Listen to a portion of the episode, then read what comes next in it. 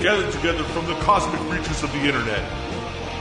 Here in the basement of the Great Hall of Justice are the most powerful forces for good podcasting ever assembled. This is the DC Superpowers Podcast. This looks like a job for Superman. To the Batmobile.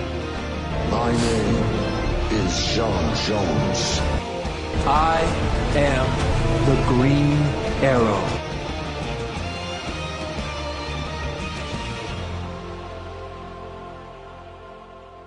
Hey, super friends! Welcome back to the DC Superpowers Podcast, issue number 40 for New Comic Book Day, January 25th, 2017. I'm your host, Ken Rose, and sitting here with me in the basement of the Hall of Justice is my good buddy Vern. Hello, everyone. So, Vern, we got a lot of stuff that happened this week. Yeah, we do. There's a lot of good news out there. And a lot of speculation on movies. We got comic book news. And this week is going to be huge for TV. Yes. So this week... We've been waiting for a while now. Oh, yeah. Well, all of the CW shows come back this week. Gotham came back last week, which I didn't get a chance to watch it yet, but I have it on the DVR, or on the Hulu. And but yeah, everything comes back this week. So our schedule's about to get really full. Yeah, once again. And I'm back in school now, so... Whee. Yeah. So how's school going? Well, it was just the first week, basically now just studying. Hate online classes, I'm going to say that. Yeah, you were telling me about that. I find it ridiculous to pay full price for a class that you just watch on YouTube. Yeah, it's more in-depth after a while, but for the beginning part, there's like, hey, let's just get some YouTube videos on there, so... I'd rather not. If they say you want to take an online class next semester, no. I'd rather not do that. But actually, the only TV news I think we're actually going to get into, other than everything's coming back, is did you see this story about Powerless? They're putting a little more information out because Powerless, we know, is coming back in, 2 weeks? Pie. Well, they're starting in, 2 weeks, I think, with Powerless. And we found out Alan Tudyk's character, his name happens to be Van Wayne. I guess he's a cousin for Bruce Wayne. Which could be a brand new character, or maybe not. Because I guess, and the interesting thing was, I got this off of IO9, and I really didn't like the way they took this, because the way their spin on this article was, this is a terrible thing, the whole thing's going to flop, it's all terrible. Doom and gloom, cancel city. But the author, really, when he started this, he had to go back and change a couple things, because later on in the article he does. Originally he says, there's one thing, there are no Wayne cousins. Now, wait a minute. Who's Kate Kane? Later on, he comes back and says, oh, well, Kate Kane is the only Batman cousin we know of. Okay. And then later on, it says there is actually, back in the 60s, there was very obscure, maybe one or two times references, there was a cousin named Vanderveer Wayne. I think I remember hearing something about that. So that may be where they got the idea for this. Probably in this one, Alan Tudyk is plays Van Wayne. He's the manager of the department that everybody's in at Wayne Securities. So it's going to be interesting to see where this goes. I'm gonna watch at least the first couple episodes to see what it is. Yeah, so you get a feel for it. And gotta give it a chance. Yeah. And remember, that actually debuts, I believe it's in 2 weeks on February 2nd. Yes. Actually, it's after this, it's next week. February 2nd, on Thursday of next week is when this debuts. Oh, wow. Okay. On NBC. So this is coming quick. Yeah, it is. Well, all these shows are popping up on us. We've got, like I said, with DC, you got so many different things going on. You'll forget a crossover or new shows coming out because you got the comic books, you've got the TV shows, you've got the new Justice League action show. There's just so much going on with DC right now. Oh, yeah. DC's hitting on all cylinders when it comes to the small screen. Mm-hmm. And people have said this, DC has won the small screen, even if they say Marvel might do good on the big screen. But we're coming for that, too. That's right. Speaking of the big screen, actually, let's keep on the small screen for just a minute, but it's actually movie news for the small screen. We actually have some news about the Judas Contract. Now, did you read through this one? I did a couple days ago, but it's been a long week for me, so I would have to go back over that. Well... We found out there's been some casting for the, or they've announced some of the casting for the Teen Titans animated movie. And one of them are my favorite actresses. Oh yeah, Terra. But and we also see a little bit about who comprises the team at this point. Now this is, they're going to change the movie up a little bit. It looks like, and these are people that you know have already done this because they usually record a year or two ahead of time, and then animate after that. So, but we found out Christina Ricci and Miguel Ferrer are actually going to be two of the voice talents added to the DC universe. Christina Ricci is playing Terra, and Ferrer is actually playing Deathstroke. Mm. Now, didn't you say Terra was actually one of your favorite characters, too? She's never been one of my favorite characters. I don't hate her or anything like that, just not one of my favorites because of all the retcons she's had and different versions to the character. She's been in the main Teen Titans universe from the 80s that everybody really knows her from, and what they showed in the cartoon as well, and what the Judas Contract film is going to be based off of. Then they put her in a new future Teen Titans team that traveled back from the future to present time.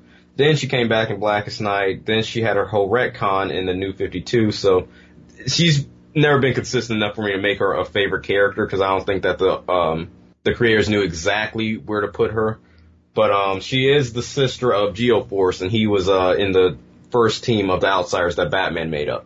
Okay. So that's a little bit of detail on her. No, I would say she was actually... No, she's not. I was thinking she was Deathstroke's daughter also, but no, she's just... Ooh, no, that would have been weird. They actually had a relationship in the comics. Okay. I don't think they're going to do that for... She was a spy. If I remember right, originally she was a spy for Deathstroke, right?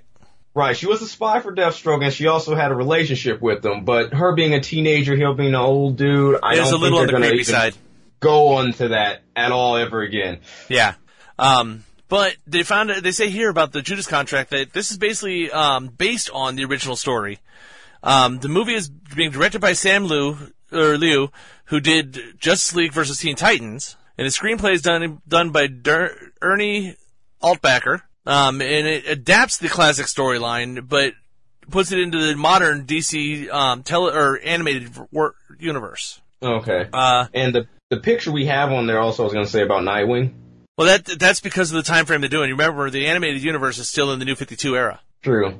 And I was going to say they did have Nightwing as wearing his red attire. Yeah. But he wasn't Nightwing. He was a different character that was training Deathstroke's daughter. So I'm wondering if we might get a little bit of that in here. Or they're just completely going with his New 52 Ray costume. Yeah.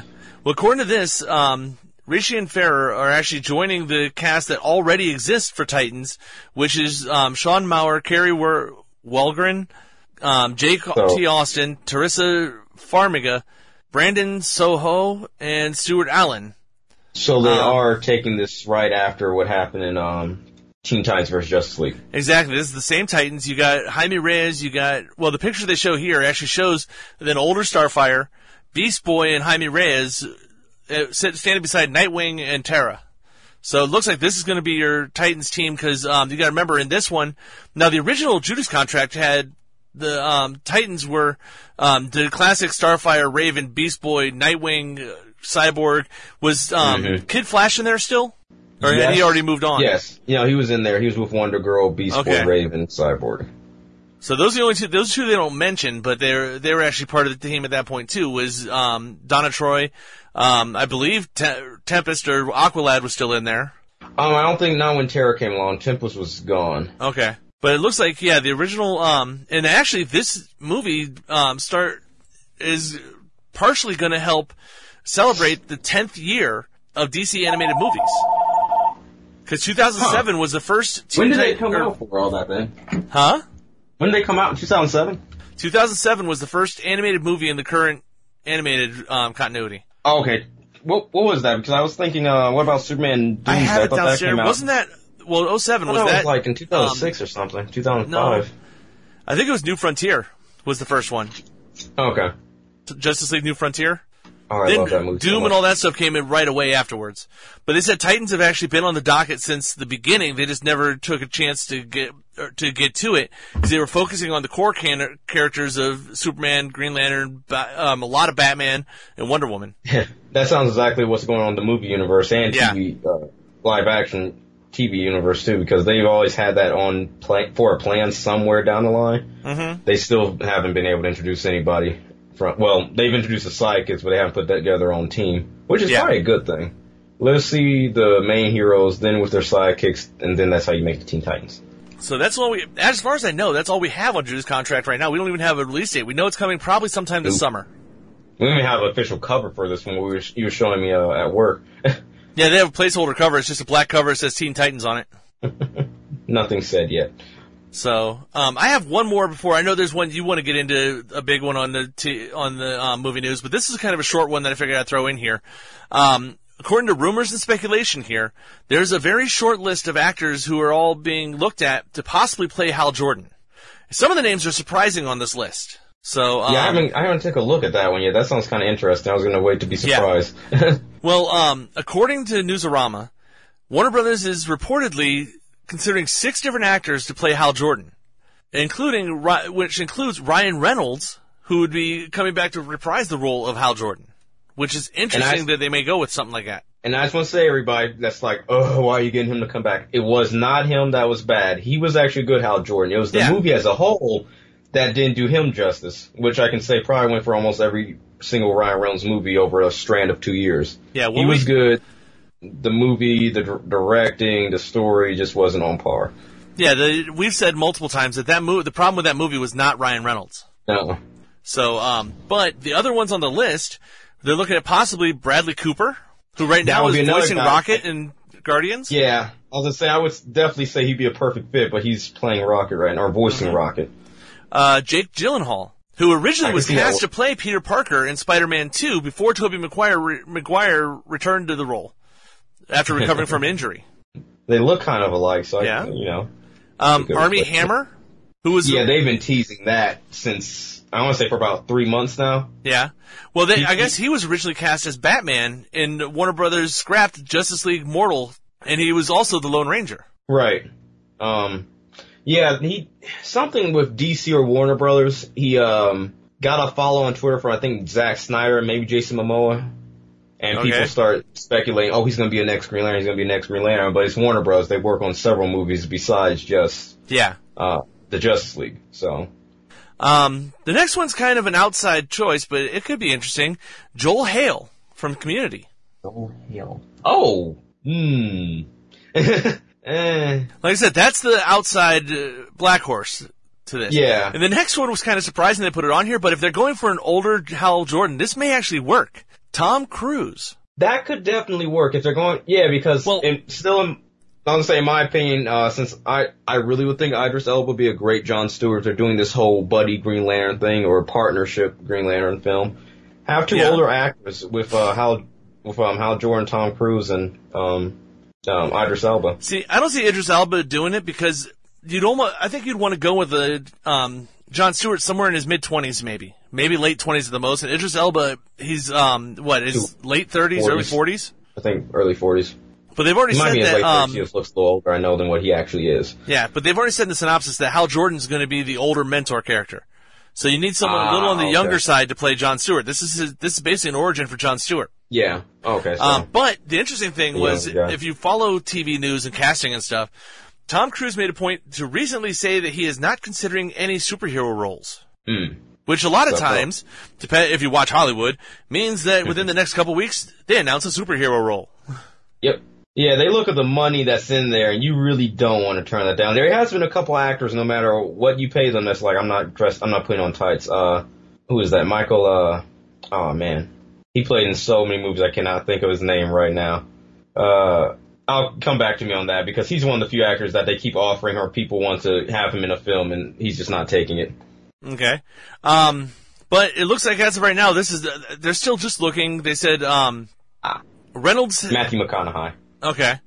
It says... McConaughey. Fans have been split over whether Reynolds should return to the role of Hal Jordan, though it wouldn't be the craziest thing Warner Brothers could do.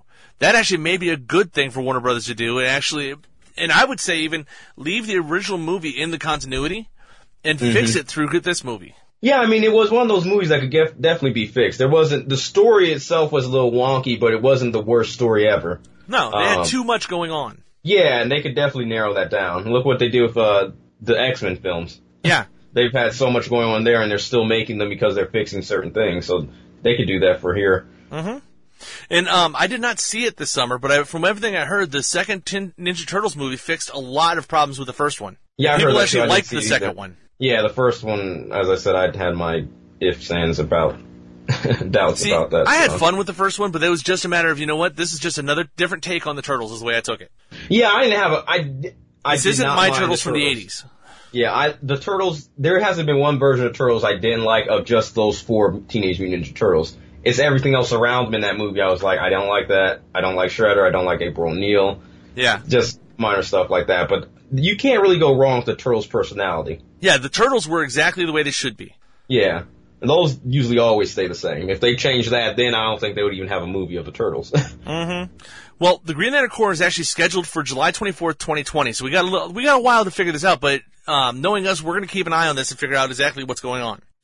So, and it says, even though it's scheduled for July 24th, 2020, but there are still, the DC films still seem to be somewhat in flux. So that could get bumped ahead, back, you never know. So... Mm-hmm. But the next one is a little bit more TV news of what's possibly coming in the future, and I know you did a bunch of research on this one, so... Yeah, this one is for... Well, we've been hearing news about this for, geez, how long? Yeah, this is kind of a follow-up, too. Yeah, it is. I think we're just going to keep hearing follow-ups. For one, the actor's name is too big. They were going back on Dwayne the Rock Johnson, guys. For him and his Black Adam film looked like he's going to be getting. I'm going to get that in a little bit, but for now... Gonna go over the whole anti-hero thing because me and Ken here has been trying to find somewhere in the older comics where Black Adam was even seen as an anti-hero because from our perspective, he's been always super villain. He's taken down Superman. He's broke Captain Marvel's arm, threw him through a building. He scared away John Jones. He's beaten Power Girl. There's nothing he's really done that's been an anti-hero. He's always been just an evil guy. So we found this article on comicbook.com. If you've been reading DC comic books for a while, you've recognized that Black Adam is one of the most epic supervillains and always has been. However, some news readers may see him in a different light. The most recent iteration of Black Adam have pegged him as more of an anti-hero or a man who's desperately trying to clear his name. Adam has also taken the role for his character's span throughout DC Universe. In this version, he's going to be by The Rock in the DCU. And The Rock has definitely been more of a hero in his movies than a villain. So the anti-hero role, making him being misunderstood, might help Rock's character a little bit. And I can definitely see Rock being a misunderstood hero. That's kind of how I felt he was in Pain and Gain. He was doing bad things, but for good reasons, or someone's manipulating him. And basically that was really it. The one of the executive retweeted something from The Rock. One of the most powerful anti-heroes of the planet is coming, and he's coming in hot. Brace yourselves for Black Adam. It's a new dawn. So with that new dawn, I'm wondering if they mean this is going to be a new world for DC Universe to tap into, or this is going to be a new type of character for Black Adam. We don't know yet. We're going to have to wait. And there's also one more thing here about Dwayne. New Line Cinema, and this is a question I have for you, Ken. With New Line Cinema doing this, and I've heard this in the past, is this actually going to be in the main universe with everything else since New Line is making it, not Warner Brothers? No, I believe New Line Cinema is a division of Warner Brothers. Okay. I can look it up while you're still talking. Okay, well, in New Line Cinema, it's been over a decade developing a movie for a long-time DC character. And this movie will develop certain for Black Adam with Dwayne Johnson attracted to the role. Let me see. There's a deeper meaning behind Shazam movie. Johnson has attached himself to Black Adam since 2008. I didn't know it was that long he's been signed on to do this role. Wow. Since the time has been coming for a long time, the biggest male actor right now on this planet plans to do the role. No sense in having the man Johnson's stature just be a villain supporting character for this role, thus deciding to make a spin-off Black Adam film of his own. Adam's screen takes involve him being an anti-hero. This also has minor recent developments within DC Comics, and the story rights by Johns, that's one reason probably why this is going to happen, where Adam will still be a villain fighting alongside his enemies to save his people. Now, as I was telling Ken, too, from the New 52, I didn't really know about this. There was a couple things that he's done that was very courageous and showed he has a heart. I'm going to go over some of these. He had a family. Now, this wasn't in the New 52. This was in the pre-52 world. He had a brother-in-law and a wife, Iris and Arias, and he had to give up his powers just so he could be with his family. He wasn't the mighty Black Adam that we all know him to be because he wanted to have a family. And this was basically to counteract what Shazam had with Mary Marvel and Captain Marvel Jr. Now, he did do something really evil by stealing his nephew's powers from him, but he did not want to do that. He just felt it was the only thing to do to save the world, because a kid cannot have as much power when they really know what to do with it. But he does. And he was also mad at Shazam for giving a kid powers. A child should not have that much use of power at his control. And he also hates slavery. Because he was from a world filled with slavery, whenever some villain or conqueror tries to come to his world or even Earth to take over something and try to enslave the population of the world, he will fight them with all his might and take them down, because he doesn't care if you're good or evil, whatever your intentions are, slavery is the worst thing possible. He's also, where's this? Oh yeah, he's fought the Injustice Society. Non-Justice Society, I'm sorry, where was this here? Oh, he's fought Ultraman. He's the opposite to Superman. He's telling him how much of fools and allies they are to come to try to rule his world. He is the ruler of the world. But when he says ruler of the world, he's not so much a conqueror as a king. And he's also best buddies with Sinestro, and that makes so much sense because Sinestro rules his world, he thinks, for good, with fear. Well, now I can say I think Black Adam's even better than Sinestro because he's not trying to make his people fear him. He's trying to make them look more at him as, like I said, a king, someone good they can look up to, someone they know that will protect them from anything bad coming to their world. In my opinion, they view him as their own Superman. And that's not good right there. Oh, he also risks his life to save the Earth twice, at least twice. In a storyline when the crime syndicate tried to take over the world and forever evil, they were threatening to enslave Earth. Later on, Black Adam joined Sinestro alongside with some of the Justice League members, and he also proved to Superman and Wonder Woman that when they doubted Sinestro, he never doubted Sinestro's good intentions. So I guess also he can find good in people no matter how bad they may seem, because from his perspective, you always can look for somebody for good somewhere, because most people see him as a bad guy where he's really not bad. He just has his own intentions. And from reading all this, this is completely different from what I remember in the pre-52. This is all in the new 52. So I can definitely see Dwayne Johnson doing something with that, making him a standalone character that may be misunderstood. Yeah. I did find out, though, you were asking about New Line Cinema. New Line Cinema is actually a subsidiary of Warner Brothers, along with Castle Rock Entertainment, Turner Entertainment, DC Entertainment, DC Films, okay. CW, and wow. Flagship Entertainment. So okay, so that's three titles they got with the DC or Warner Bros. Title in there. Oh, yeah. Okay, so they can definitely cross. That's why they have no problem, and it'll be still part of the same universe, more than likely. And they're all making money off this, too, so. Uh-huh. All right, well, that's Black Adam. Now, from reading all this, I actually have more... I care about the character a little bit more. Yeah. And if they do add anything he's done... bad in the past, he can say, hey, I was misunderstood, I did that for this reason and that reason, it sounded really terrible, but there was no other way I could do that. And he may learn from another hero that you don't have to do everything just because it calls for it. You can find other ways to conquer something. So we'll see where this goes. I'm excited for it. It's The Rock playing a superhero role. He looks perfect to be Black Adam. We even, like I said, for years now, before we even thought that movie was going to be made, back in the 90s when Rock was still his WWF era, they were pulling up old pictures, putting pointy ears on this guy and putting a costume on him. So Dwayne Johnson he was born for this role. Oh, yeah. Well, that's all we had for movie news this week. Just because there's so much stuff going on, we got to get a couple other things in here. Mm-hmm. Next, we actually had some collectibles news. Now, I don't know about you out there, Super Friends, but I like pop vinyls. They're fun. They sit there. I have, but Pop has actually announced a new line of pop vinyls from the DC Bombshell series. Now, I've loved this comic series. I know I've shown some of them to you, Vern. Have you read any of the Bombshells at all? I have not. I've done more reading on the comic books, and it seems like more so the females have, they rule the world here. Yeah. Well, for a couple of years now, probably 10, 12 years, the DC has been working on, especially in the digital realm, putting out one of the things I've always loved about DC was their Elseworlds titles. Well, they've been putting out series that are an Elseworlds style, where they take the current DC universe or the past DC universe and twist it a little bit. And especially the digital ones, they've been putting them out with the whole universe is populated by female heroes. It started, as far as I know, the first one I remember is the Amikami Girls. Do you remember those? They were done in a manga style, and it was all the DC heroes done as females instead of males. So it was all females. Does Mickey have a statue of that somewhere? Yeah, she has the Cassie Wonder Girl. So. Yeah, and that's a pretty popular figure that people are still reviewing. I've seen it on YouTube. Cool. But she has that one. I have we have some of the now that's the 12-inch.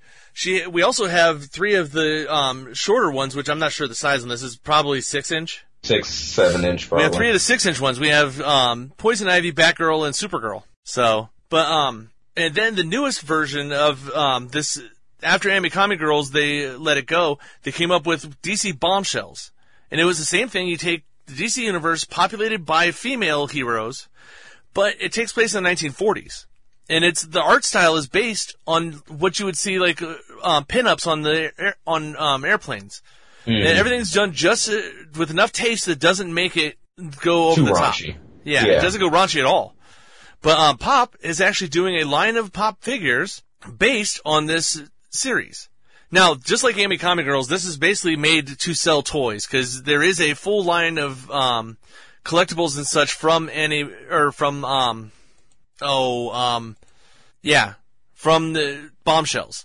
We have statues. We have there's a couple of toy companies that are making all kinds of different things from this. Yeah, I was saying I think there's a couple figures actually out there that we've reviewed in the past from like even San Diego Comic Con. Was this the one that had Wonder Woman's invisible jet with her, or was it just? It wasn't Bombshells. Okay, but the initial line is going to have Batgirl, Wonder Woman, Katana, Harley Quinn, and Joker. And there's a couple chase figures for Wonder Woman, Harley, and Joker. Now, looking at the figures go ahead. I was saying, I have to say that to me the best ones here are Batgirl, Wonder Woman, and Katana. I think Wonder Woman's my favorite one. The Wonder Woman, the draw and or the model they use for Wonder Woman in the comic is amazing. I love the costume, the way it's done. It's basically a straight up Rosie the Riveter Wonder Woman. I just love the colors on Batgirl. Yeah, Batgirl is done like a old, like almost World War I aviator with the leather goggles. Then you go to Harley. Katana is in a classic kimono almost. Right, and I just love that style. It reminds me of just the old Japanese time. Now Harley, you're gonna get. She's in the bikini top with a bomber jacket. Of course, like Harley would with a bomber jacket on. And the chase figures they talked about are all vintage paint. So it's all grayed out a lot. There's a couple of color trim on them, and that's it. The one that's interesting in this is Joker has never been in the comics yet. Joker's daughter has. Joker's... Oh, yeah. My dog Joker's is snoring, guys. I apologize for if you hear any snoring in the background. So, but the Joker is kind of interesting because he's got kisses all over his face. And it looks like he's kind of smitten. Most likely from Harley Quinn. Exactly. So that's what they got. That's coming in February. We're definitely going to have to pick up the Wonder Woman at least. I got to pick up Wonder Woman and Batgirl. Now this should be available wherever Pop figures are sold. Oh, okay, I see Joker's daughter. She more so had a mask literally of the Joker she would put in front of her face and take it away. Exactly. Okay. Hmm. So we haven't seen or heard anything also from her in the new Rebirth. I'm waiting for that still. Yeah. Well, we've just now seen Joker. Yeah, I'm hoping we can get her in the Titans. Or at least a Joker. Not the Teen Titans, but the Titans, because of the way they're doing everything with this this Flashpoint and the Watchmen.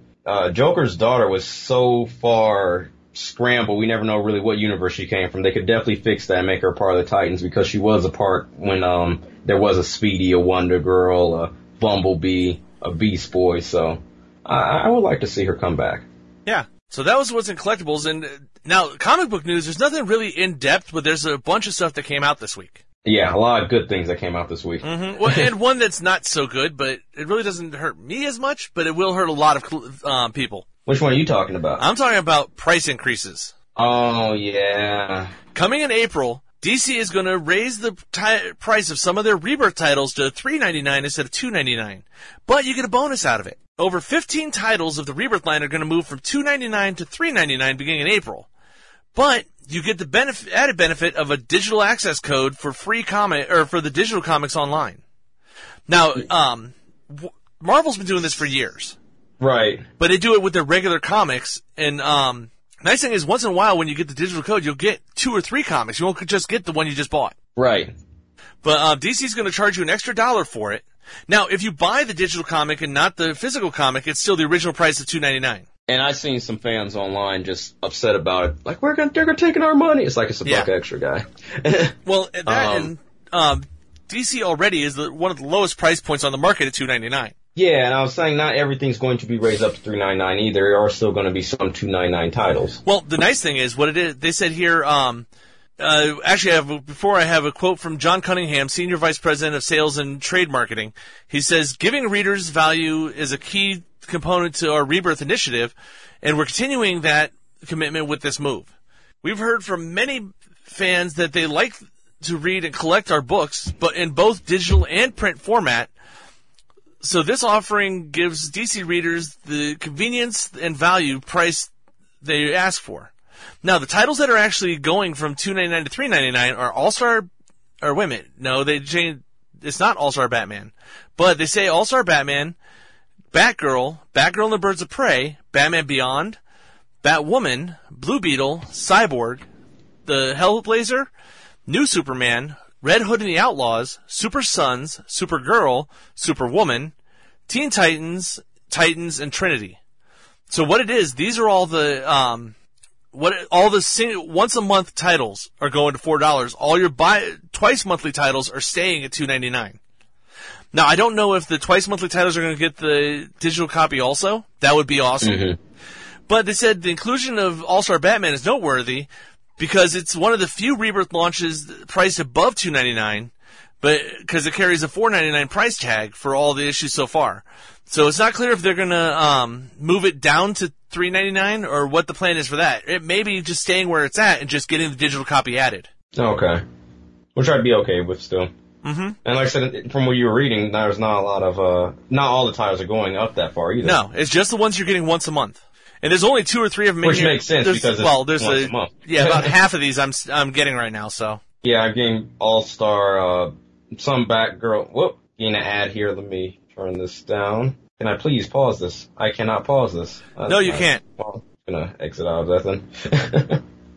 I was trying to read all the titles that were up there, but I had an ad, so I can't do it. But half of those I'm buying already, so it's not going to be that big of a hurt to my wallet. Mm-hmm. And then, like they said, if you don't want to pay the extra $1, you can always still get the digital copy. And the nice thing, compared to Marvel, when you get the digital copy, it's only on the Marvel app. And the Marvel app, if you actually check out the Marvel app online or on your phone or anything, it's actually the same. It is Comixology, but it's Marvel only. The problem is, it doesn't connect to Comixology at all. So if you buy a comic on the Marvel app, it's not available on Comixology, and vice versa. You can buy Marvel comics on Comixology, it's not available on the Marvel app. With DC, it's the same thing. DC, Comixology makes the app for DC, but they are linked together. So if you buy comics on DC Comics app, they're available on Comixology, and if you buy them on Comixology, you can get them on the DC Comics app. Mm. So that's that one. That I don't like the fact that they're going up, but they gotta do something.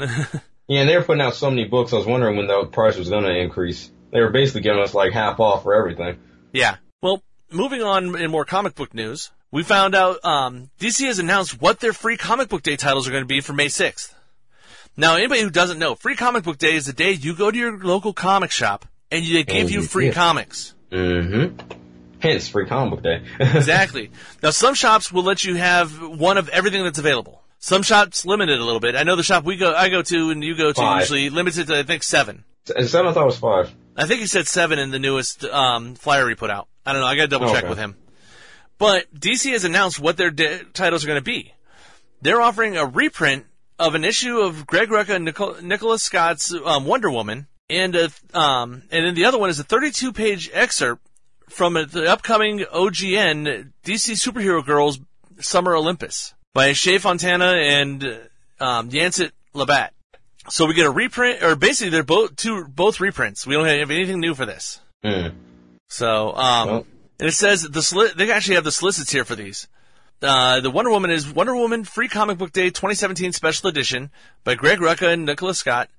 New York Times bestselling writer Greg Rucka and fan favorite artist Nicholas Scott weave the definitive and shocking tale of Diana's first year as Earth's protector, Paradise has been breached, Ares stirs, and the Amazons must answer with a champion of their own. One who is willing to sacrifice her home amongst her sisters to save the world which she has never seen. Wonder Woman's journey begins in this epic origin story. So it looks like it's actually Wonder Woman #1 from Rebirth. Okay. Sounds like, because that's all that really was. It was, like I said, an origin story going on with in her present time. Yeah. Then the other one is DC Superhero Girls, Free Comic Book Day 2017 Special Edition. Writer was Shea Fontana, and the artist is Yancy Labatt. DC Superhero Girls is an exciting new universe of superhero storytelling that builds character and confidence and empowers girls to discover their true potential. This special Free Comic Book Day issue features an exciting action-packed story from the upcoming original graphic novel, Superhero Girls Summer Olympus, that readers of all ages will enjoy. So, but that's what they're putting out. They're doing something else special with this. DC is offering customized retailer versions of their 2017 Free Comic Book Day books. You know what that means? What? If you own a shop and you want, DC will actually make a store-specific cover for you. The store-specific covers won't have new art per se, but they will carry the store's logo, contact information, and any other special offers or coupons you wish to add. DC will print that on the cover for you. Interesting. Now, in previous years, a lot of, not just DC, a lot of the other Free Comic Book Day titles have had like a blank spot in the corner of the cover so that the comic shop could put in information of their own. They do it on their own. But DC is going to do that for you, but the retailers must order a minimum of 5,000 copies to qualify for the store-specific versions, and it's going to cost about 25 cents a copy. Now, Super Friends, Free Comic Book Day is free for us, but the comic shops still have to pay for those books. They don't get them free. So when you go to the comic shop and you get your free comics, look around, buy a couple things. Yeah. A lot of times, the comic shops are looking. Free Comic Book Day is a great way for new people to get into collecting comics. It's also a great way for people who've been around for a while to see, because a lot of the stores run some awesome specials and sales during that time too. So even if you're a digital collector, support your local comic shop and go down and see what's going on. Yeah, definitely. It's Free Comic Book Day. It's definitely worth a trip. Mm-hmm. The other one's a real quick blurb, the other comic book news, because I know the next one you want to get into some video game stuff. Oh, yeah. I've been waiting for this. I'll get into it. I'll let you do that one first. Well, the next one I saw this morning was we've been talking for a couple of months about DC's doing a lot of crossovers with a lot of different companies. Well, in April, DC is teaming up with Dynamite to put out Batman Shadow, a team-up between the Dark Knight and the classic pulp hero. Now, the solicitation for it says it's written by Scott Snyder and Steve Orlando, so this is a DC team, art by Riley Rossimo. It says two of history's greatest vigilantes are reunited at last. Murder has come to Gotham City, and Lamont Cranston appears to be the culprit, but he's been dead for over 50 years. Batman will go to the ends of the earth to unravel the mystery of Cranston's life, but the mysterious Shadow will do everything in his power to stop him from learning too much. The superstar team of writers Scott Snyder and Steve Orlando, and artist Riley Rossimo, bring you a dark and twisted modern noir like nothing you've seen before, with a brand new villain unlike any either hero has faced. This is the unmissable crime series of 2017. So get on board now, co-published with Dynamite Comics. This is coming out April 26th. Sweet. We don't got long to wait then. No. So this is going to be cool because really it's a no-brainer to put the two of them together. Batman actually works in the dark and actually is a vigilante. Shadow also is a vigilante, but he always comes at it from a different point of view. But the Shadow has always been seen as a criminal.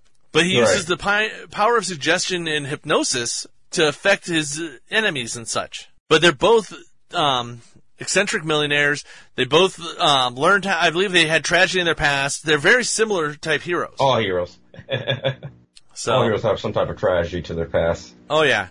But I know I'm looking forward to this. I'm going to have to tell my other partner, Kylan, because he loves pulp heroes. So I know he's going to be all excited about this. Oh, yeah, it's going to be a lot of nostalgia.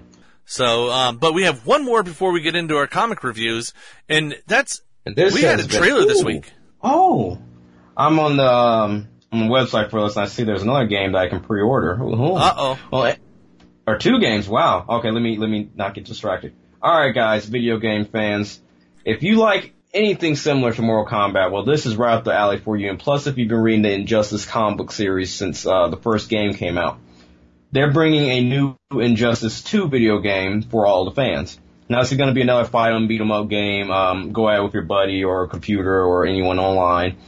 Injustice 2 is released from NetherRealm Studios, and Ed Boon has been tweeting little encrypted messages about this for a while now, but that is a release date for this, and it will be later this year in May, I want to say. There's no release date on here exactly. I'm just going from my memory. Correct me if I'm wrong. Anybody can, you know. I thought it was May 17th. Thought it was May 18th. Well, while you're talking, I will look it up. Okie doke. Well, Injustice 2 is provided as a trailer. Everything good on here? Okay, it stopped. Let me... I got commercials playing in the background. Ah, that happens. Yeah. They released a story trailer for us. And the story trailer revealed a new villain, and this is going to be Brainiac. And also in the trailer, it revealed that we might get a DLC... Well, we will get a DLC villain of Darkseid. Now, you can get the Ultimate version for $99. To me, that just is a little too overpriced for my pocket. Or you can get the deluxe version, which is for $79. That's more up my alley. And you can, I guess, throughout the year, buy any additional information. Or you can wait for digital, just period, and play it before everybody else. Don't got to go to the store to wait, just let it download. But they are going to have three different versions, the main one, deluxe version, and the digital deluxe version. Now, did they say what comes with the deluxe version? Not on this article exactly. Oh, wait, it says here... for additional $99, the Ultimate version will be available. This includes access to 9 downloadable characters, 2 exclusive shader packs, Defender and Destroyer, which come along with 3 premier skins. Green Lantern, Supergirl, The Flash premier skins are available. Reverse Flash should be. No, it just says The Flash. Really? Oh, okay. And it says, applying the unique skins ultimately modifies the look of the character with their voices and dialogues. So all you get is new downloadable content. That's it for the extra $100. Yeah. See, a lot of times with Ultimate Editions, don't they usually give you like a statue or something with it? Some kind of collectible? Usually they give you a poster or a statue, some type of collectible item. But they're not doing that with this, which is kind of weird for me. But I don't know. I guess from what we've seen with Mortal Kombat, they were just putting out different content. We had no idea what we were going to get at all. So I guess they're saying, hey, you paid for this already. Just give you the characters. It's going to be the same price. But now there are going to be a lot of characters you've seen from the first game come back, which are going to be Aquaman, Bane, Batman, Flash, Harley Quinn, Green Lantern, Hal Jordan, Robin, Damian Wayne. Well, he wasn't Robin. He was Nightwing in this one, but Damian Wayne will be coming back. Superman and Wonder Woman. And as far as the new characters that we know of so far, Atrocitus, Brainiac, Blue Beetle, Jaime Reyes, Darkseid, Deadshot, Gorilla Grodd, Poison Ivy, Supergirl, Power Girl, and there is the Reverse Flash DLC, I guess you can put on Flash. And also, they're bringing back John Stewart, but we did get him as an exclusive DLC for the other game. But they're bringing him back for another DLC, so I guess he wasn't official on the real game. He was not in the main story. Maybe in this one we might get him in the main story somewhere. But so far, that's all we know of new things we're getting. I cannot wait to play Brainiac, though. That's going to be very, very fun. And I'm so curious on what other characters we're going to get, because we're supposed to be getting about 40 characters in this whole game. Yeah. Well, you remember, there's also a couple of... non-DC characters that are in this game, too, because Sub-Zero and Spawn are supposed to be in it. And then I guess Red Hood is rumored to be in this at some point, too. I think they're going to, from what I've seen, they're going to put the Red Hood that was in Arkham Knight. Okay. Now, I'm wondering if we're still... I know we're going to get Sub-Zero. I know that's going to happen. But I'm still now more curious on the Spawn thing, because we haven't heard anything in the trailer. We haven't seen any pictures, no mention of him at all. So I don't think he's going to be part of the story.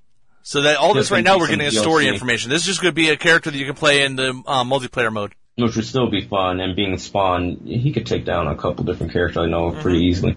But that's what's happening with the NetherRealm and DC comic books right now. I can't wait for this. It will also be released on May 16th for PlayStation and Xbox One. Just like its predecessors, will be a free-to-play mobile app on the iOS or Android. The digital deluxe edition for DLC, as Ken was saying, going to include Power Girl, Premium Skin, and the Ultimate Edition to include DLC characters for Reverse Flash and John Stewart and Power Girl Premium Skin. That's okay. What I heard. Okay. So I guess at the end of the day, guys, you're going to get it, depending on how much money you want to pay. If you pay for the regular game, of course, you're going to get what comes with that. If you pay for $79, you're going to get things that's going to also come with the $99 deluxe edition. It's up to you how much money you want to spend on this, but like I said, to me, this is a little bit overpriced, but it's definitely going to give you a lot of gameplay for your friends and everything, and I'm pretty sure you can play online with somebody. So the pre-order features also is something I'm just thinking about pre-ordering the first game and then just buying everything else as it comes out, because we know even if you get the regular version, everything that's on the deluxe edition will come out to your on-game stores if it's with PlayStation or Xbox. So. Yeah. Just in time, you will have everything. Yeah, this is one I'm probably not going to pick up myself. One, I don't have a PS4 or a Xbox One yet.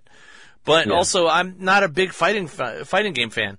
But our friend Andy is, and he's got the big giant 50-inch TV that I'll probably put out there a couple times. Yeah, I need to bring all my fighting games over there with him, because that's all I really like is fighting games. He's got a lot of those already. Oh, man, I got to play with him then. He has Injustice and a bunch of the other ones, yeah. Oh, shoot. Yeah, I got to come over there. I wonder if he has a Mortal Kombat XL. Probably. He seems to like the fighting games too, so. Sweet. I know he's probably got Street Fighter fan too. When maybe you'll come over and hang out when we do the Let's Play with Kylan and myself and Cam and CJ. Yeah. Oh God, CJ. No, Glenn. I don't know. You think we're gonna be able to get Glenn over to Green? Yeah. You're right there. So, but that's actually I think most of our news for this week. Mm-hmm. So that means we get to actually do some reviews for, these are Rebirth Comics from January 11th, 2016, and we actually have 6 books on the list. 3 of them we're going to give just quick overviews because there's a couple cool things that happened in them, but most of them were not earth-shattering. Yeah, it wasn't nothing too big. It progressed the story with DC. Once we tell you guys, you'll see where we're coming from. Which one did you want to start off with first? Why don't you start off with number 1? This is the one you put on the list. All right. That's the first one that was on top of my stack, too, so I'm glad I remembered. Yep. Well, it's mine also, but that's because I reset the stack to match the list we have here. Okay. This is Red Hood and Outlaws. Just going to go over this quick. Red Hood winds up beating Black Mask. Everything that he programmed his mind with Bizarro to link them, as Red Hood told him, you do never, ever want to link your mind with a clone Kryptonian. You'll see too much that your little human mind cannot take in. Even though Bizarro is known as being stupid, he is a Kryptonian, and everything that's happened with Superman, he still has that mind in his body. So, Black Mask basically goes into a coma, and we don't know when he's gonna come out of it, but pretty sure he'll come out of it eventually. And Red Hood, could have saved him. Black Mask asks him, please help me, I can't take all this, my brain can't take it. He says, you think I'm gonna save you? You got nothing coming to you. Why would I do that? This is probably worse than death. Well, since that happened, Bizarro's free. Artemis doesn't have to keep fighting Bizarro now, and Red Hood has a new team. They may not like each other as much as we would want them to, but they definitely see that there's a benefit with all of them teaming up together. And now this is going to be your dark trendy full of anti-heroes. And it seems like they're beginning to like each other towards the end of the book. Even. Yeah. Well, the cool thing here is... Red Hood points out to Black Mask what the difference is between himself and Batman. He said straight up, the one thing he learned from Batman, but that Batman doesn't do very often, is that he made a promise. He will not kill. Yeah. But that doesn't mean he has to save. And honestly, it sounds something stripped right out of the dark, what is that, Batman Begins. Remember when Ra's al Ghul was on the train, he says... Oh, you don't kill. He says, no, I don't, but doesn't mean I have to save you. Exactly. And the cool thing is they have, when he's doing that, he actually has the cure for the technovirus that is linking Bizarro and Black Mask. He just kind of smashes the cure and says, you know what? Hand. You're on your own. Yep. You forgot who I am, really. I'm Red Hood. I'm not Batman. Now, what's interesting, I just was flipping through and I remembered when they're finishing up this battle, they show someone, and it's on purpose. Because they show Black Mask and Bizarro standing side by side and someone clicking a picture. So, if they actually drew that in there, that has to mean something later on down the line. Now, who is this that was photographing the battle? And then they show later on a wall of someone was actually linking all these characters together And it actually has a headline called Dark Trinity. Yeah. It says, I love it. So who is that, and what are they? Why is he following these three? Yeah, this is someone I have no speculations over at all. Maybe if I looked more at the pictures here, but it still wouldn't be anybody I know of that would want to go through all this just to hunt them down. But later on, we'll definitely got to come back in some other books. We'll reveal a little bit. We get Jason Todd meeting up with Bruce Wayne. I'm just calling Bruce Wayne not Batman because he took off the cowl, and he tells him, I'm not like y'all, like all this Law and Order crap. Batman has one of the most... Anytime Batman laughs, it's creepy. It's scary. You don't ever want to see Batman smiling that much. He looks like Joker underneath a mask. He tells him, do you remember all the nights we had together? I break into places. I steal things for my own usage. I am not about Law and Order. I just want justice. So he's wrong on that. He said, all the nights you were robbing, I can't believe you just now never realized that. But by the way, they share a burger by the end of all this, and because this is a dark Trinity, we have the regular Trinity with Batman, Superman, and Wonder Woman. Batman approves, saying, we already have so many heroes, Jason, maybe we can use a few outlaws. So he's perfectly fine with there being a dark Trinity, long as they don't go slaughtering people. Batman's completely okay with this, and if he has approval from one of the Trinity members to have a dark Trinity, then he's in the clear. Yeah. Well, the interesting thing is they finish this up with a couple pages of what actually happened to Black Mask. Yeah, he went right. He's definitely in a, what would you call this, like a vegetable-like state? Yeah, he's basically sitting in a chair doing nothing. And the thing is, Batman had asked Jason, okay, what did you do with Black Mask? He kind of just disappeared off the face of the earth. Well, Jason made a delivery. You remember Ma Gunn earlier in the comics that Jason had lived in her orphanage for a while? Well, right. She has a new charge to take care of.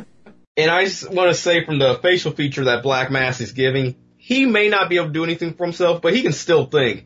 Oh, he is looking at this lady like, once I get out of here, I'm just trying to leave with my bare hands. So he is still around, and Ma Gunn, and he's sitting right beside the window where he can watch the bat signal and everything else. Mm-hmm, as he is and not Ma Gunn is feeding him. And he's not going to be a criminal overlord of Gotham for a while now. Yep. So that was Red Hood and the Outlaws number 6. Let's move on to Hal Jordan and the Green Lantern Corps number 12.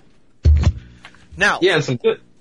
I would say some really nice little Easter eggs popped up in this one. Oh yeah, well, so for old school Green Lantern fans, there was some huge geek out moments and some spreads on some of these pages because this book, finally after Rebirth started, and I'm not sure how long ago it's been since they did this, actually has the original 4 Green Lanterns of Earth working together, and there's a couple of spread pages that have all 4 of them in the page. I'm talking Hal Jordan, John Stewart, Guy Gardner, and Kyle Rayner all working together. Yeah, when do you think we'd ever see that? And I gotta send you a picture, Ken, of them in my closet. Okay. Yeah, this was something I geeked out at. This panel made it my favorite comic book for the week. I still love Justice League Suicide Squad, but you can never beat having all 4 Green Lanterns together. Oh, yeah.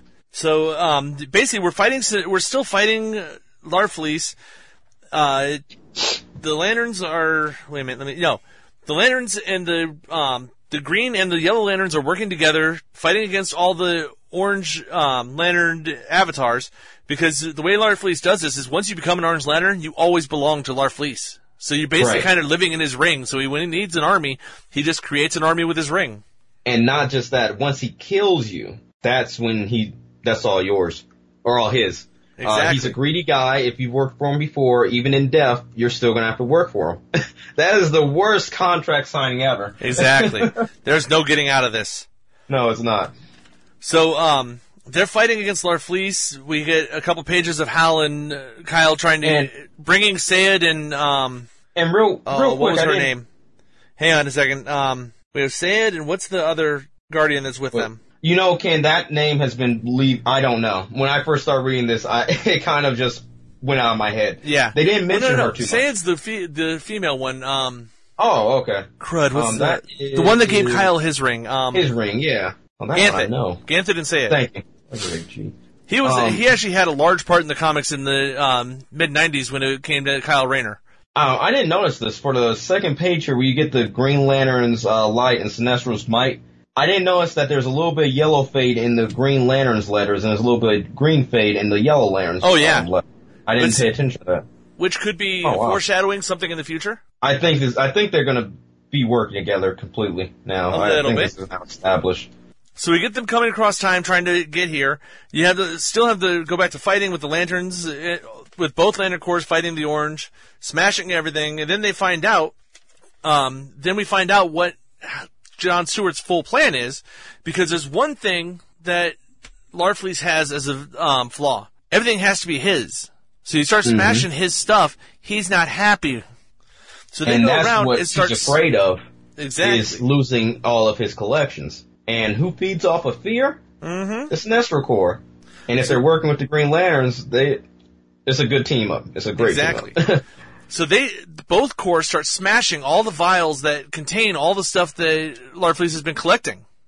Except, as they're smashing things, Guy Gardner picks this one up and has a little guy in there and starts to smash it. And then that's when Hal Jordan shows up and says, whoa, not that one. You look in this little vial that they won't let him smash and says, you don't want to smash that one. You keep him on the shelf. It's the teenage Lobo from the New 52. Larfleeze has him stuck in a vial. And I had to zoom in on that. I'm like, is that Lobo? Yeah, that's Lobo. Yeah, leave him up on there. Don't smash him. No one wants him getting out. Well, and Hal Jordan says, don't smash that. Trust me, it's better to have him on the bookshelf.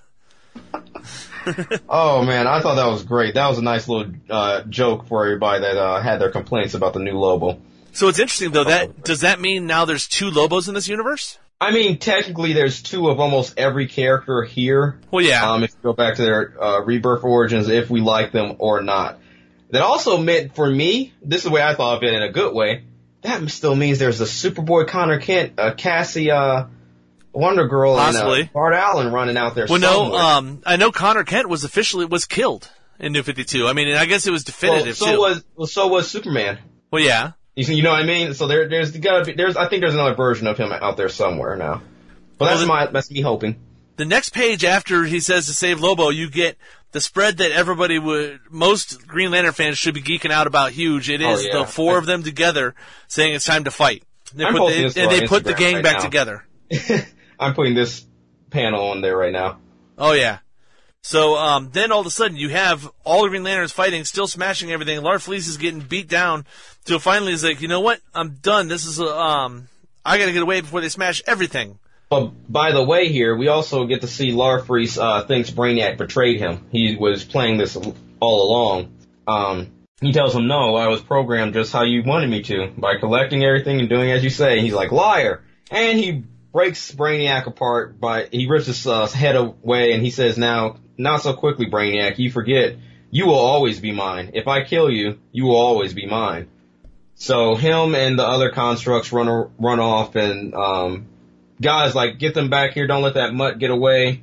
And they're saying, "We've had too much for one day, and plus there's not enough Green Lantern or Sinestro Corps members to stop them like that. We need to have a whole nother enemy, and plus a whole nother fleet, and plus you don't want to fight Larfleeze on a day he has nothing to lose." Yeah. Well, also, and as Larfleeze is leaving, he gives a command to all Orange Lanterns: "Get my things back." So he's going to be busy doing that for who knows how many issues. I think we won't see Larfleeze for a while, or Brainiac. Yeah. I'm really curious on what's going to happen with Brainiac, though. Brainiac, this version of Brainiac is now part of the Orange Lantern ring. Well, yeah. I wonder for how long, though. And you said this version of him, so there could still be another Brainiac. Brainiac has multiple versions of his programming running around. You know what? I think I'll make this picture our picture for when we put the which one? The show out. The Green Lantern fight with all the members in there. So I'll wait before I post that. Cool. Well, then we get back. What is it? Not Tomari. Planet Tomar 2. Xander. Yeah, we get back to Xander, the Tomar 2's planet of Zudar, and they've released the city and let it go back to full size, and Tomar 2 goes back to his mother, because earlier we find out that his mother is not happy with him being a Lantern, because that's what had killed his father, Tomar Rhi. Right. And he tries to make up, and she talks about how she understands why he has to be a Lantern and why the need is there, but that doesn't mean she has to be happy with it. And Hal Jordan gives him, and so he's about to leave, I'll leave it as is, and Hal says, "Wait a minute, no, you have to make up with your mother on this," because forever, very similar to Tomar 2, he idolized his father. He became a fighter pilot because of his father, and his mother never forgave him for that. Mm-hmm. And Tomar, too, asks him, well, did you ever actually make it up to her? And Hal says, no, I ran out of time. So she had died before they buried the hatchet on that. He says, the difference is, you have time to fix this. And then he asks him, well, when's the best time to do so? Now. Don't wait. Yeah. So then the next page, you have John Stewart and brain fart. I'm going back to it now. I was trying to find Sinestro's daughter. I keep forgetting her name too. I literally keep forgetting her name too. You're not the only one. Yeah. Well, they found out they work really well together. And she's trying to, huh? I said very well together. They're like the same character, just on different sides of the fence.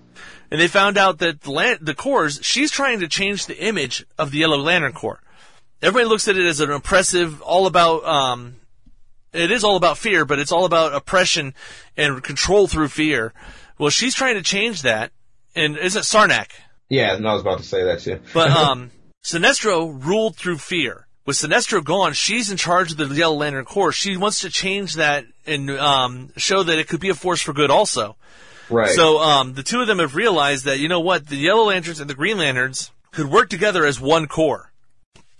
And they shake hands in the most awesome way once they say one corps. You see, once again, the yellow transfers into green, and the green is transferring into yellow. Exactly. And that's when you see the other lanterns of Hal Jordan, Kyle, and Guy say, we're doing that now? So it looks like everything's all good again. Yes, and I'm so happy about that. I'm really happy with seeing Sinestro Corps and Green Lantern Corps team up again, because Sinestro was a Green Lantern, so there's no reason why Sinestro Corps can't work alongside the Green Lantern Corps. I mean, we had it with the Blue Lantern, the Pink Lantern, the Indigo Lantern. So the only ones that seem like they don't want to stay with them are the Red and Orange. Yeah. But that was Hal Jordan Green Lantern Corps. Mm-hmm. And the next one we're going to do a quick review on is the Titans number 7. Oh, I love this one. Of course, Titans like my favorite comic book. This has basically two storylines running, or actually three storylines running at the same time in this book. Yeah, it is. It felt like did this feel like this could have been on the CW, Ken, or is that just me? As I was reading this, I'm like, Kinda. It seems like they could really make this into a show. It felt like I was reading something from Arrow or Flash. Well, remember, there's a reason that TNT for a while was trying to develop a Teen Titans TV series. Yeah, I wouldn't have wanted it on TNT. I would have liked it better on the CW, honestly. Yeah. Especially, the thing about that, too, I'm getting a little bit off track here, but they've shown a lot of the Teen Titans and Titans now in a lot of the shows for Supergirl, Flash, and Green Arrow. Yeah. So there's definitely hope. They could still, in the Berlanti universe, put together a Titans team. Oh, yeah, they could. I'd like to see Arsenal come back in there, Roy Harper, and we get the other Speedy, too. But anyways, to get into the book now, some giant monster in, where is this? Exactly. Manhattan, New York. 6 weeks later are what we've seen in Teen Titans issue number 6. Yeah, remember, so when they looked in Kadabra's mind, he had one word. It was Manhattan. Manhattan. Now, so they took it as something's going to happen in Manhattan. Yeah, and as we're taking it, they're talking about Dr. Manhattan. There's no way they're not. But the Titans are trying to be on the right path here, but they're not. They're a little wrong, but well, they'll probably find out somewhere and make this Manhattan their mainstay home. Oh, at the end of this, I think they don't have a choice. No, they don't, especially with everything they're doing. The new Titans Tower is beautiful.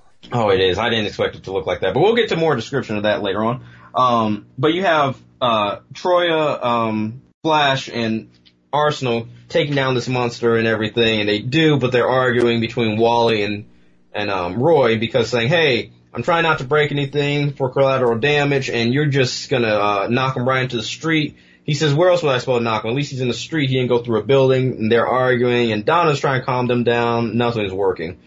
But this is something I really thought was pretty cool. She goes to the population and the crowd, and she says, okay, everything's good here, folks. No need to worry. She says, we're the Titans. They're like, Titans, weren't you guys the teenagers? So they do remember them being a thing now. But yeah, they know the name Titans. They just don't know about the adult versions. Right. They thought it was the only Teen Titans. And as right now, they don't know anything about Teen Titans yet. They're still trying to figure out everything. But we get Big Boy Blue in the sky. He lands down and says, oh, I heard something when I was in a different town. I was going to come here to help, but looked like you guys got it all wrapped up. And then he says, oh, hey, well, I haven't seen you in a while. And they're like, wait a minute, you remember me? So Superman speeds off and says, you want to have another race? Then Wally goes speeding right off after him, and you have Roy and Donna like, what the heck just happened? It was Superman here, and now they're gone. So Wally and Superman are speeding up, and they're having another race. But not nothing for any charity or nothing, just a personal little run around. Exactly. Now you get back to what we are going to call the new Titan Tower. This is the other team of the Titans with Nightwing, Omen, and Tempest there, with a realtor talking about all the issues they need to go through. No, that's a lawyer. I'm sorry, lawyer. That's the new lawyer for the Titans. Wait, when did Tempest grow a beard? Okay. Does he have a... No, well, yeah, he has a little goatee. I didn't think he had nothing at all. Okay. Well, they're going with the lawyer over the utilities they need to do. Well, they said this was 6 weeks later, so he's had time to actually grow in a little bit of a goatee. He did. It's been time, because on the other cover, he barely has a little aftershow. And it looks good on him, too. Yeah, it does. I want him to keep that. That's something unique. I wonder if they're doing this because of what's going on with Jason Momoa. Mm-hmm. But anyways, they're going through everything. They go to their hangar and says, oh, we have invisible jet. And they're like, invisible jet? I don't see anything. Here's nothing there. Well, we have friends, the Amazons. And they say, hold on, give us a second. Press the remote, and there's a ship right there. She's like, oh, no, I need to do more paperwork. Yeah, the whole point of the storyline with Nightwing and this lawyer is how much paperwork it's going to take to actually establish the Titans legally in Manhattan. Now they're running around the world, Wally and Superman, and he's saying, wait, please, stop, let's just talk. Clark, you remember me. No one else really remembers me. He says, really? Huh. Well, I guess that's weird. I never forgot anything about you. And they're going over all the memories they had, basically pre-52 of everything.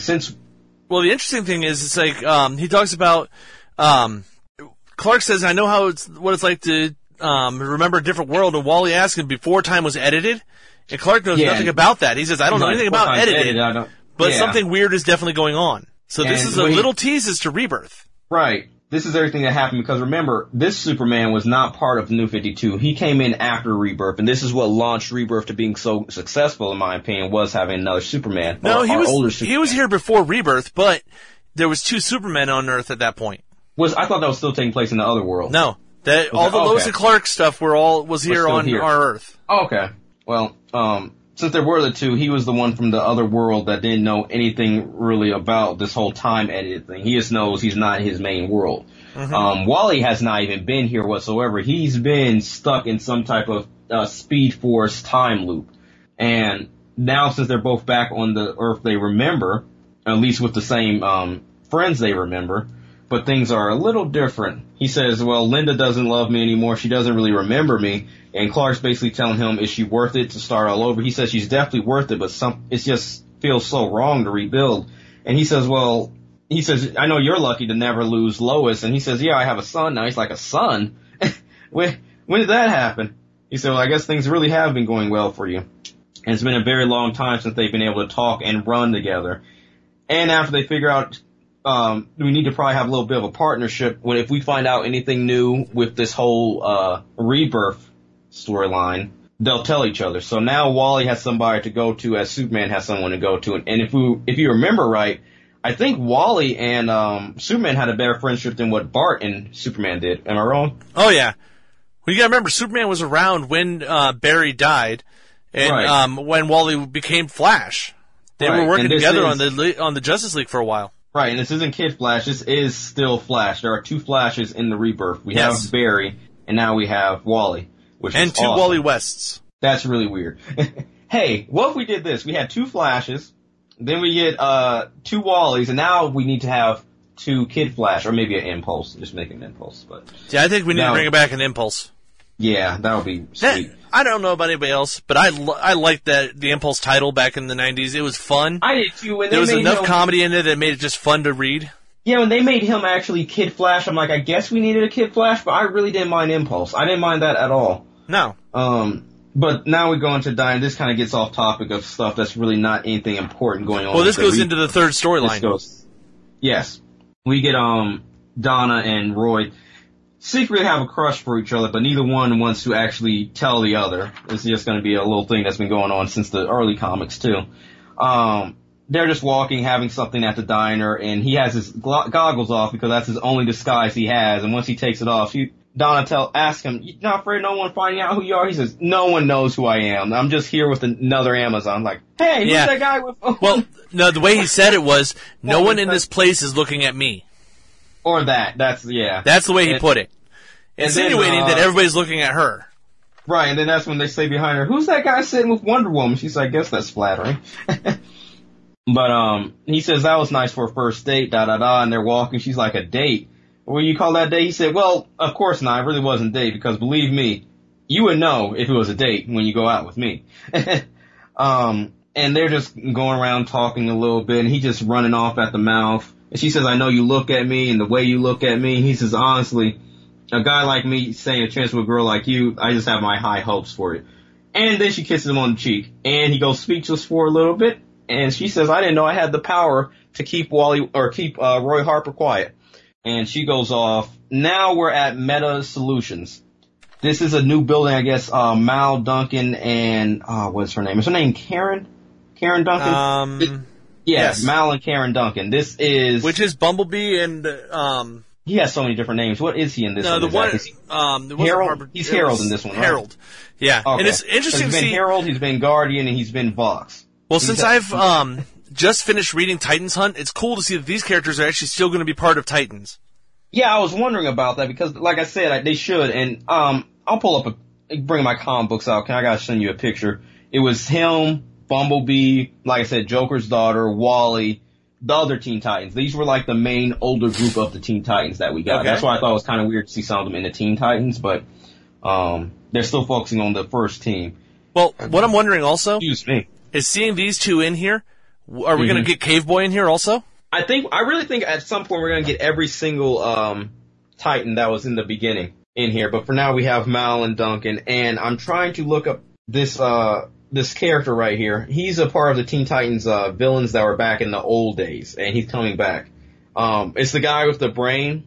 Oh, I'm trying to find his name right now. Give me a second. Oh, I know the guy with the brain. That's Simon. Was that just... he's just known as Simon. Just Simon. Okay. He's a psionic. He's a telepath and all that stuff. Yeah. Well, they go into the building. I guess they're going to have some type of job interview or something. No, this looks like what it is. Talk to the other metahumans.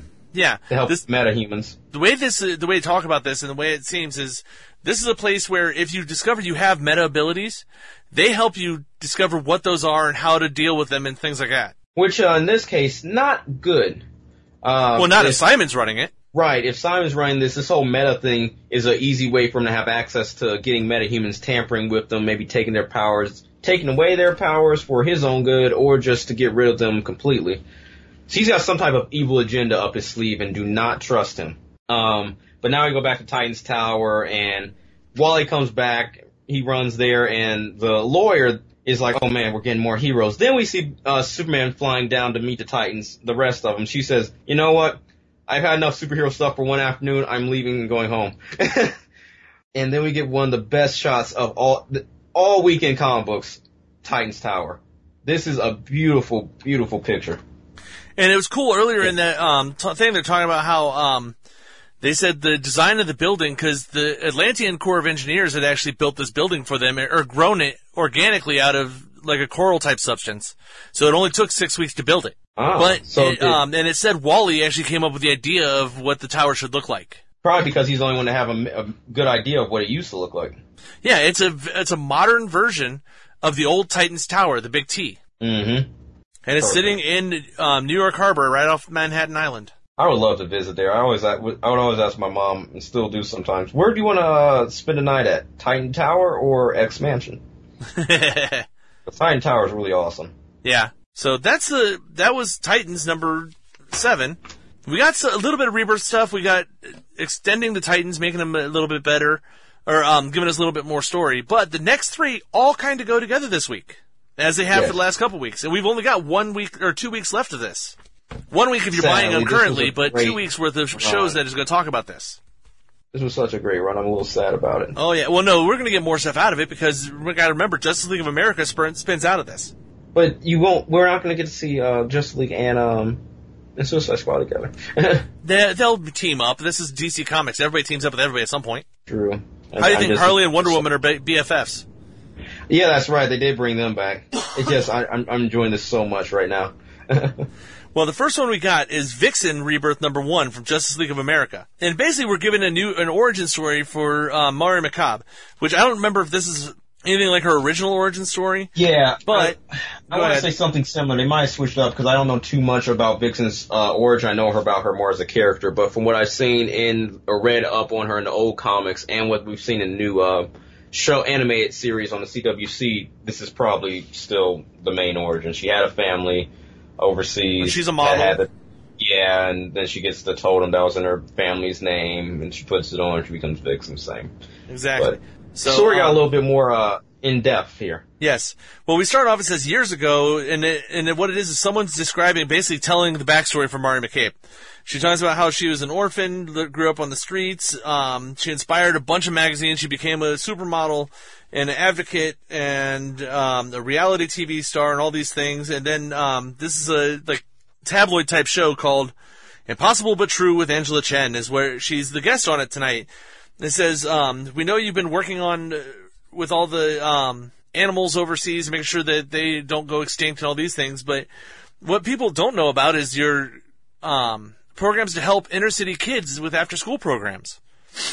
And Mari talks about how she loves these after-school enrichment programs, and she's helped all these thousands of kids, and it's how it's so great. And then Angela Chen brings out, well, we have a surprise guest to tell everybody how well your programs are doing. And they bring out this little girl who she asks, well, can you tell us about your experience with Mari and your program? And the girl says, well, I wish I could, but she's never been there. My mom went missing, and I've been emailed and everything else, and you've never replied back to me or anything else. Almost, it makes it look like she really doesn't care about the program. She just kind of started it and let it go. Yep, just for money. Mm-hmm. So then they show Mari at her apartment, and everybody's trying to get a hold of her, being the supermodel and all that stuff. And she kind of makes a decision and goes in a vault in the house underneath the floor and pulls out a kind of recognizable totem. Then we get a flashback to when she was a child in Zambezi, and we find out her father was actually a Christian pastor in Zambezi, and her mother was killed. And her father gives her the totem and tells her that this is your mother. You should have the Tantu totem. Your mother was meant to give it to you herself, but she died before she could do it. Mm-hmm. And at that point, you hear gunshots outside, and then that's it for there. Then we get back to Manhattan years after that. I don't think those were gunshots. I think that was just him knocking on the door, really hard. Well. Oh, this is in Manhattan, too. I don't know why I did not pay attention to that. Back in Manhattan, she's talking to, I believe it was her assistant or someone, and says he's got to address, or the address that she asked for, and he asked, are you really going to do this? You don't even ride the subway usually. She says, I know, but this is something I've been putting off for too long. And she touches the totem, and you get a picture of all the different animals around her, and it says, let's connect. And then she starts using the... And basically the next couple of pages is her using the animal powers to start investigating this mother's disappearance. And so she's using the bear to sniff stuff out, the eagle to fly over. She finds out who this is and investigates the apartment and gets a sniff for a trail. She follows the trail out of town to a warehouse-looking thing with a guy with a mask and a lot of cages with people in them. Then we kick back to Zambezi again. I was saying interesting. Now, do you think she might have tried this on before and just forgot everything? Because it was like, wow, you're doing really well for trying this out for the first time. I don't think this is the first time she's wore the totem. Yeah, but it may be the first time she's wore it to help people. Okay. So, and then you go back to Zambezi to the church, and the door's still being knocked. It's like tells the reverend, "Don't make me have to wait." And you find out it's his wife's brother, it's Mari's uncle, he showed up to get the totem. He says, I know why you're here. He says, the Tantu totem is my right. Now, remember, in the animated series, isn't it her sister that's basically doing the same thing? Yes. Yeah. That says, hey, this should be mine by rights. I need this. So it's a very similar story. They're arguing back and forth, and during the argument, the uncle shoots her father. At that point, she takes off out the back door and starts running. So her father and mother are both dead. Then we kick back to Manhattan here, and they're in this warehouse or sewer or something. And Mari is coming up against this guy named Spiderbite. Never heard of this guy, by the way, either. Everybody said he was dangerous, and he's been in prison for years. But because of the people who put him in prison, he lost his daughter. So, wait a minute, let me see exactly what the storyline is.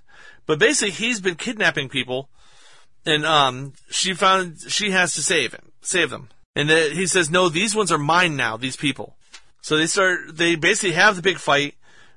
She takes them down, and then she frees all the people. The next thing we get is Mari dropping off the mother to the little girl who had told her about this. Then we get back to the TV show again.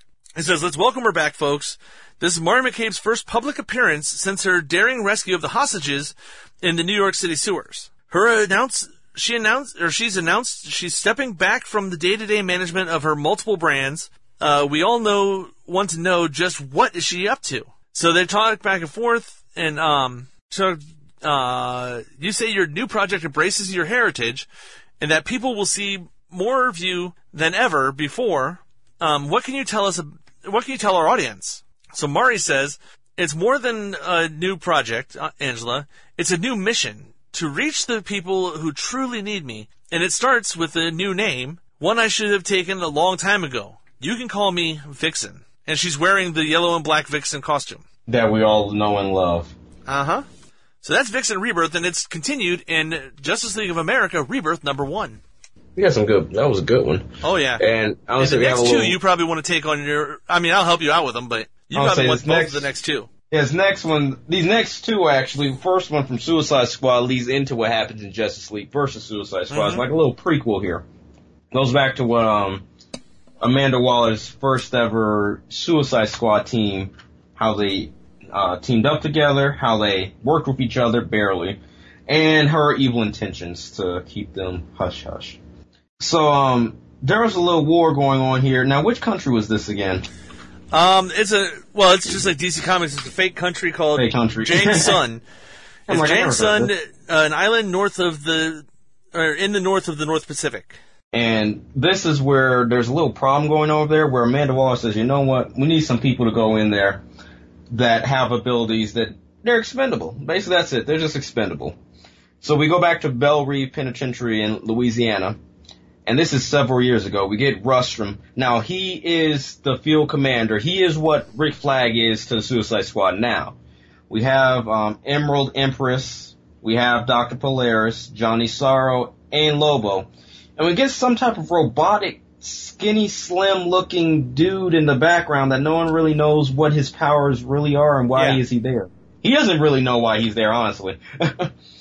And she's telling them, "Hey, we guys need to go over there and do this and take down those forces so they don't cause any more war to the villages over there." Well, what it is they said Jang Sung has somehow figured out a way to produce metahumans. So they have their own team of metahumans working for this totalitarian communist-type government.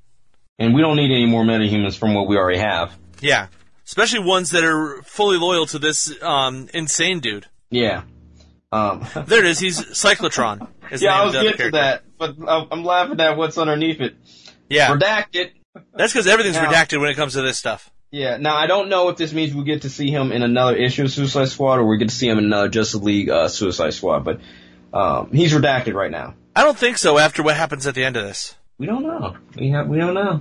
There could be some way. I don't know. Maybe. Now we're on the island, and they have their own metahuman team. And this is Island. We all know him. He's an island. He looks like an island. See? Okay, that's funny. Wynn, he's a speedster. What is this? He runs like a speedster. We have Statue. Oh, I'm sorry. She runs like a speedster. Then we have Statue's combined shell of beam weapon of technology. Then we have Missile. You already met her. We already met her. She basically flies off like a missile. Then we have Growth. He can reduce it. He can increase his size. But once the Suicide Squad gets there, they kind of have their way with them and take them out like they were nothing. I mean, there's heads getting chopped off, stabbing, gunshot. It's brutal. This is just sad. And Amanda Waller's looking like, oh man, what's happened? They took them out like that. These guys are a little bit more scary than I think what she was promising. And they got the job done. But instead of doing what they were supposed to, they go in and they stop this weapon from ever making these guys into metahumans. Well, before we get to there, before they killed all these villains, they killed one of the villains to start with, and like 1,000 villagers died. Yeah, not just that's what's making Waller even say, "Wait a minute, what's going on here?" Yeah, they killed another one. Slaughter. They killed another one, and a bunch of other villains or villagers died. Yeah. Somehow these new metahumans are their life force is linked to the people of the island. Right. Which is really strange. Yeah.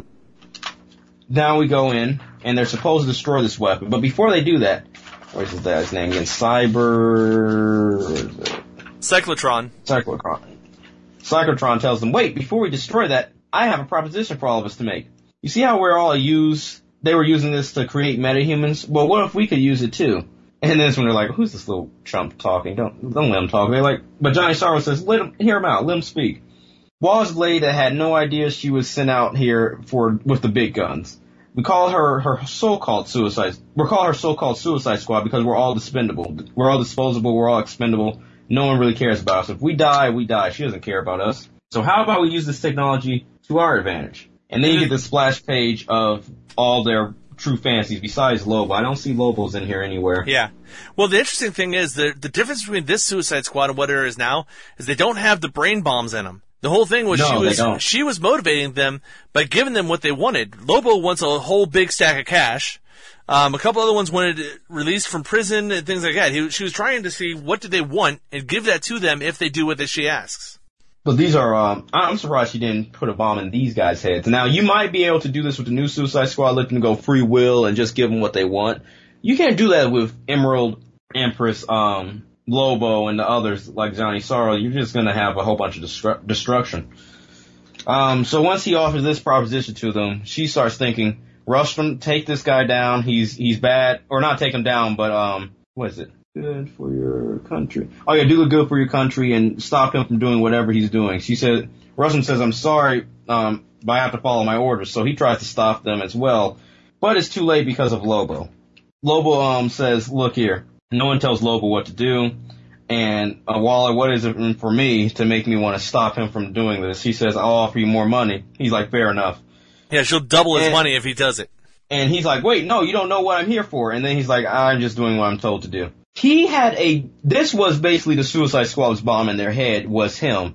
If they betrayed them in any way, she knew she could get Lobo to kill him if he talked out of turn. So when you kill him, he has a bomb in his body that will... Something like I think he is a bomb. Yeah, he is a bomb by himself. That's his power. He's there to be blown up if he dies. So when Lobo stabs him, Rustrum is more surprised than anyone because he was the one Waller should always trust. So the fact that Waller had a plan to kill all of them, including him being there or not, he's now pissed off at Waller. So when that happened, they all blow up, all the Suicide Squad. And this is something like you would see out of the Predator films when his bomb would detonate. And since everybody from the city seemed like they died, the only people there that she wanted gone were the Suicide Squad. But the funny thing is, everyone's dead, or no one else died except for the guy with the bomb in him. And the reason why these guys survived was probably because Dr. Polaris put a magnetic shield around them to protect all of them. But now they are knocked out. She knew Lobo would survive, but she didn't think the other ones would. So she locks them all up in their own containment, the containment jail, really, for prison, and they're there for who knows how long. And Amanda Waller soon says to herself with a glass of wine in her hand, maybe I should start putting bombs in these guys' necks to control them. Therefore, they'll always listen to me. And then that's when we go into our Justice League versus Suicide Squad. So Amanda Waller really screwed these guys. Yes, they did not listen, not saying they were in the right at all, but I felt bad for Rustrum because he was still her main guy that always listened to her. And the fact that she was going to kill him too, well, she just lost the main person of the Suicide Squad that probably will always be there for her and locked him away as well. She should have let him free. But if she would have done that, he probably would have killed her because he would still know she can't be trusted. Huh? Yeah. Well, I did find out. I found Cyclotron. Okay. According to Wiki, he was originally created back in 1940 in Action Comics number 21 as a one-off villain for Superman. He was brought back in 1983 as an All-Star Squadron number 21, which it was a reluctant supervillain for the Justice Society from the Golden Age. Oh, I'm not and it says his powers before. Well, his powers at that point included superhuman strength and the ability to create atomic bursts of atomic energy. And a little bit of transmutation, a little bit of things like that. But maybe that's what they're using, that he is actually a ball of atomic energy. That if you break his skin or start to kill him, it releases the energy. It sets off an atomic bomb. I guess they even made a DC 75-year anniversary Superpowers DC Universe Classics toy. Cool. I knew he looked familiar. Huh. No, I didn't think he was that important, so. It's not a very long article here on Wiki, so. Yeah, but okay, I've seen him before. They did a lot better with improving him in the new comic book. Yeah. But, So the last one we got for reviews this week. Yes, is Justin Lieber, Suicide Squad issue number 4. Now you're getting what team was this called? The original Suicide Squad coming back with, why do I want to... You want to call this guy Snapper Carr for some reason. I know that's not his name. I don't know why. What? Max Lord. Thank you. Jeez. Maxwell Lord is leading the old Suicide Squad team into Belle Rive to take down Justice League and the Suicide Squad. And he didn't know that Justice League was also there too. He says, "Oh wow, this must be one heck of a team up. I'm flattered. You got all these guys together just to stop us." This is the most characters I've seen in a comic book in a long time, by the way. You get them being greeted by Superman saying, "Well, I told us everything, Max, and we're not going to let you do what you want. We're going to have to stop you." And Lobo, I'm surprised you're letting Maxwell Lord control you. Now, this is in the second page, really, of where they're telling Lobo, "You're being controlled, dude." And he says, "No one can control the main man, Blue. Well, the nice thing is, I hate Waller." The nice thing on this is, remember we were speculating last week. Does Superman know Lobo right here? But this obviously means Superman knows who Lobo is, or he knows Lobo. He's fought against him and everything else. I guess the thing that really caught Superman off guard is that Maxwell Lord is there before Lobo, because I guess he probably sees Maxwell Lord as more of a threat than Lobo. Yeah, at the moment. Lobo you can deal with. You give him some cash, he goes away. Yeah, I mean, you can bribe him. Maxwell Lord can bribe Lobo, and that's really scary. So you get Enchantress step up to the plate and says, "You can't take me down like these other humans. I'm not of this world." And he says, "Oh, I know you're not Enchantress, but June Moon is." So he's now controlling June Moon instead of Enchantress. And this is ripping Enchantress apart, I guess, having both these minds in her that he's controlling, while one is not of this world, while the other one can be manipulated. It's almost like it's killing her. It's like burning off her clothes at some point because she can't control. There's too much energy in her. But then the Green Lanterns detect another Lantern Tech, and it's like, wait a minute, who the heck is this? It's Emerald Empress. Now, she does have Green Lantern technology from the future, and even though it's from the future, Green Lantern technology can detect other Green Lantern technology, I guess. So Simon goes in there, and he gets ripped to shreds almost. He just goes flying through these walls by the eye. And then this is where Harley Quinn pops her bubble gum like, oh, crap, this is more serious than what I thought. So Rick Flag attends to Enchantress, and then you get to see Johnny Sorrow. He's going to take off his mask, but Captain Boomerang tries to stop him. And while this is happening, he tells him, "I always have a supporting cast. I was locked away for years, and the only thing I had was these beings from the other world, and they want to get free too."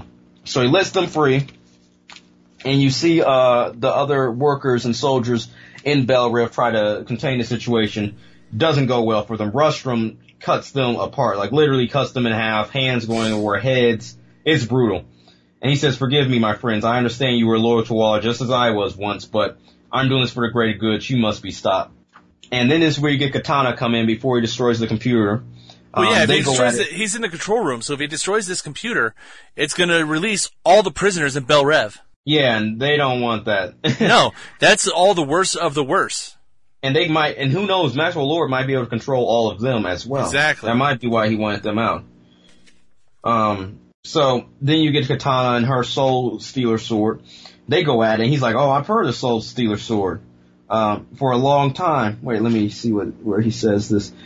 And it's one of the worst swords in the world. And now we go back to Maxwell Lord and the other Justice League members fighting these monsters and everything. Maxwell Lord is getting deep down in the bottom of Belle Rive, and then he starts talking, and he sees his breath. So we all know who's coming up behind him. It's Killer Frost. Now, she is trying to freeze him to death and kill him. because she knows what he is, and plus she has orders from Amanda Waller. He is still conscious, so he can manipulate her to do what she really wants to do. He says, now, I don't control people. I just let them do with whatever their hearts really want them to. And I know you want to stop Waller. You don't like her. You would like her to get what she's due. And she's saying, yes, you're right. Then breaks him free and says, I knew you'd see my way. Now you're going to help me. Now we're back here while they're dealing with everything. And this is where you get a little bit more of dialogue between Captain Boomerang and the Flash. Captain Boomerang just slicing these guys out with his boomerang, throwing it at them, killing these monsters. And Flash is, don't kill them. We don't know what they are and what danger we'll have if we kill them. He says, even monsters, Flash, you don't want to kill them? He says, no, because we don't know the repercussions. And he knows everything about repercussions. So he said, this is why the rogues and all the other villains say I have the easiest hero to deal with. So now you get Lobo chasing after Amanda Waller and Deadshot, and they're blasting this guy for everything they got. They're shooting him in the head, shooting him in the body. Nothing stops him because of his healing factor. And as he's getting ready to throw his chain at Amanda Waller, Batman comes in and knocks her out of the way. He says, no one messes with the main man's freaking shot. So as Lobo's coming in there to destroy them, they all jump out of the way thanks to Batman, and he just breaks down the pathway that they were walking on, which I thought was really something of Superman. Yeah. Well, you gotta remember, Lobo's just about as strong as Superman. Right. In my opinion, the best way I always say Lobo was, he's your perfect mixture between Deadpool and Superman. Yeah. Now you get Emerald Empress shooting her beam of rays at Superman, which isn't doing too much toward him. He's basically just holding his own. But he would love not to have these rays blast him. That would be lovely. So you could Jessica Cruz comes up and stops her, and they're looking at this thing. They're like, wait a minute, you have this technology. They're trying to learn a little bit from it. And she's like, wait a minute, but you're a Green Lantern too. And all this energy is detected. But before they can do anything too major to learn what it is, you see Simon come back, and he makes a construct of a truck and just smash it down on the eye, and it's beginning to crack. And this is where I start to now feel more empathy for the Empress. She holds the ring, and she says, oh, no, we can't be trapped here. This thing can't be broken. We have to find her. We must find Satinger. And she kind of just goes off like that into nowhere. We don't know what happened to her, but she's teleported somewhere. So, yeah, well, there's another reference. Remember, a couple months ago, we know where Saturn Girl is. Right, she's in Gotham, Arkham Asylum. She's in Arkham. Yeah. So now, I don't know if she's trying to find her to bring her back to the future to make everything right, because I know she's a villain. So it can't be, she's not using this thing for good to find Saturn Girl. I know that, but I do want her to find her. Maybe she can bring her back to where she needs to be, or at least reveal to the other heroes, hey, Superman, do you remember being Superboy? Do you remember the League of... Yeah. Well, interesting also is they use this to tease what's coming up in Supergirl. Right, and then this goes back to what they were talking about with Jeff Johns and, who was the other guy? Dan Abnett with Stargirl and the Legion. Yeah. So now, since she's gone, we're not going to see what happens with... We're not going to see any more Emerald Empress for now. She's worried that her eye is going to break, and she needs that eye. And then this is where we say, oh, you will, wait. Superman says, we'll deal with that later. We need to stop this. And this is where you get a little box saying, oh, you will, Superman, in the pages of Supergirl. So we're going to have to pick that up to know what's going to happen with this rebirth storyline. Yeah, I was going to drop Supergirl, and then I saw this, I'm like, crud. Well, I guess I got to keep buying it for now. Well, I've been trying to keep up on what's happening with Cyborg Superman and her. It's been pretty good, not the worst. It's just one of those comic books where we have to sacrifice on if we want to keep buying it or buy other things. But now with this, we're going to have to reevaluate what our list will be. Now we get back to Captain Boomerang and the Flash. Boomerang's about to die by some monster here because his boomerangs will not come back. Once he threw it at this being, it got stuck in him. He's like, oh, crap. Well, that sucks. Death sucks. I'm going to die again. But then you get... The Flash come out of nowhere, and he says, you saved me? Don't worry. If you don't tell the other rogues, I won't. Deal. And so it's going to be between both of them. Now you're getting flags shooting these guys, wondering where the heck is Katana, because that's basically his own personal bodyguard. She's battling Rustrum, and he's coming for Captain Rick Flag now, or Sergeant Rick Flag. And before he can attack him, she blocks it with her Soul Stealer sword, and he says, you know my blade. Nothing can stop my blade. And she says, I'm counting on it. So she basically uses her own muscle and wills it back on him and burns his face. We all want to see what he's going to look like. So Rustrum's down now. Then you get Johnny Sorrow teaming up to take down the team of Harley Quinn and Wonder Woman. He takes off his mask. Now, this is something I was telling you, Ken. I'm like, well, if he takes off his mask, this kind of reminds me of Medusa. Wonder Woman's dealt with that. She knows how to stop him. So Harley Quinn comes in and says, "Don't you hurt my Bessie. Stay away from her." She looks right into his face. Yeah, because remember, if you look at her or at Johnny Sorrow's face, it's supposed to drive you totally insane. Right. She's looking dead at it, and she's like, "Oh, that's a cute face." Kicks him, and then she's like, "Wonder Woman, don't look." So she says, "I know, I've dealt with Medusa before." So she puts her braces up, and it shows a reflection of Johnny Sorrow, and says, "I wonder what happens to your face when you look at your own face." He goes right back into where he came from. So he goes into whatever world it is, and that also takes all the other creatures that he brought there with him. They go away. So they're taking down this team pretty well, actually. Excuse me. Well, the interesting thing is Harley looked right at his face, and it seemed nothing happened. And that's when she asked him, "How the heck do you look into his face and nothing bad happened to you?" She says, "Once you went into one abyss, you looked at them all. No biggie." I love Harley because she's so insane. Nothing phases her. Seriously, I don't know. Oh, man, Harley. Wow, you're scaring me. So she says, "Who am I kidding? We're the best of friends. We're better than the Wonder Twins." And then it's like, well, we still got other duties to take care of. So now we're dealing with Dr. Polaris. And he says, "Scream for me." He's taking down Aquaman, Killer Croc, and El Diablo real easy. They might die because it's just shards of metal going around room, cutting them. And with all this manipulation of metal in their fields, we all have our own little electricity in us that he can manipulate. So then we get the Cyborg, and he says, "You mean to tell me a metal man is meant to stop Dr. Polaris? That's a joke." And then that's when Cyborg says, "You must think I'm stupid or something. You think I would never counter having magnets around me? Something to fix that? And since you're soon to be the ultimate magnet, I got something for you." So he attacks him with his own magnetic field and takes down Polaris. Now there's just two more to go, but only one to go from the Suicide Squad original team, and that's Lobo. So you got Batman, Amanda Waller, and Deadshot still trying to stop him. And now Batman does not kill, but Batman also knows if you can't kill something, you can go all out because they'll just heal from it. Mm-hmm. So he tells Deadshot and Amanda Waller, "Keep him busy. I got this." And they're like, "You're leaving us?" He says, "Keep Lobo busy. I got this." So Deadshot grabs the biggest gun, most brutal gun in Bell Rev, and shoots Lobo with it. The best way I can put this, I know I'm going over into another comic book, but if you all remember what Cyclops' eyes can do to things, that's basically what this gun does. So he blasts him with this big red beam of energy, and Lobo is torn to shreds. I mean, his jaw's hanging out, tongue out of his mouth, no arm, legs barely on his body. I mean, he looks terrible. He looks worse than what Frankenstein would. And yet he's still walking.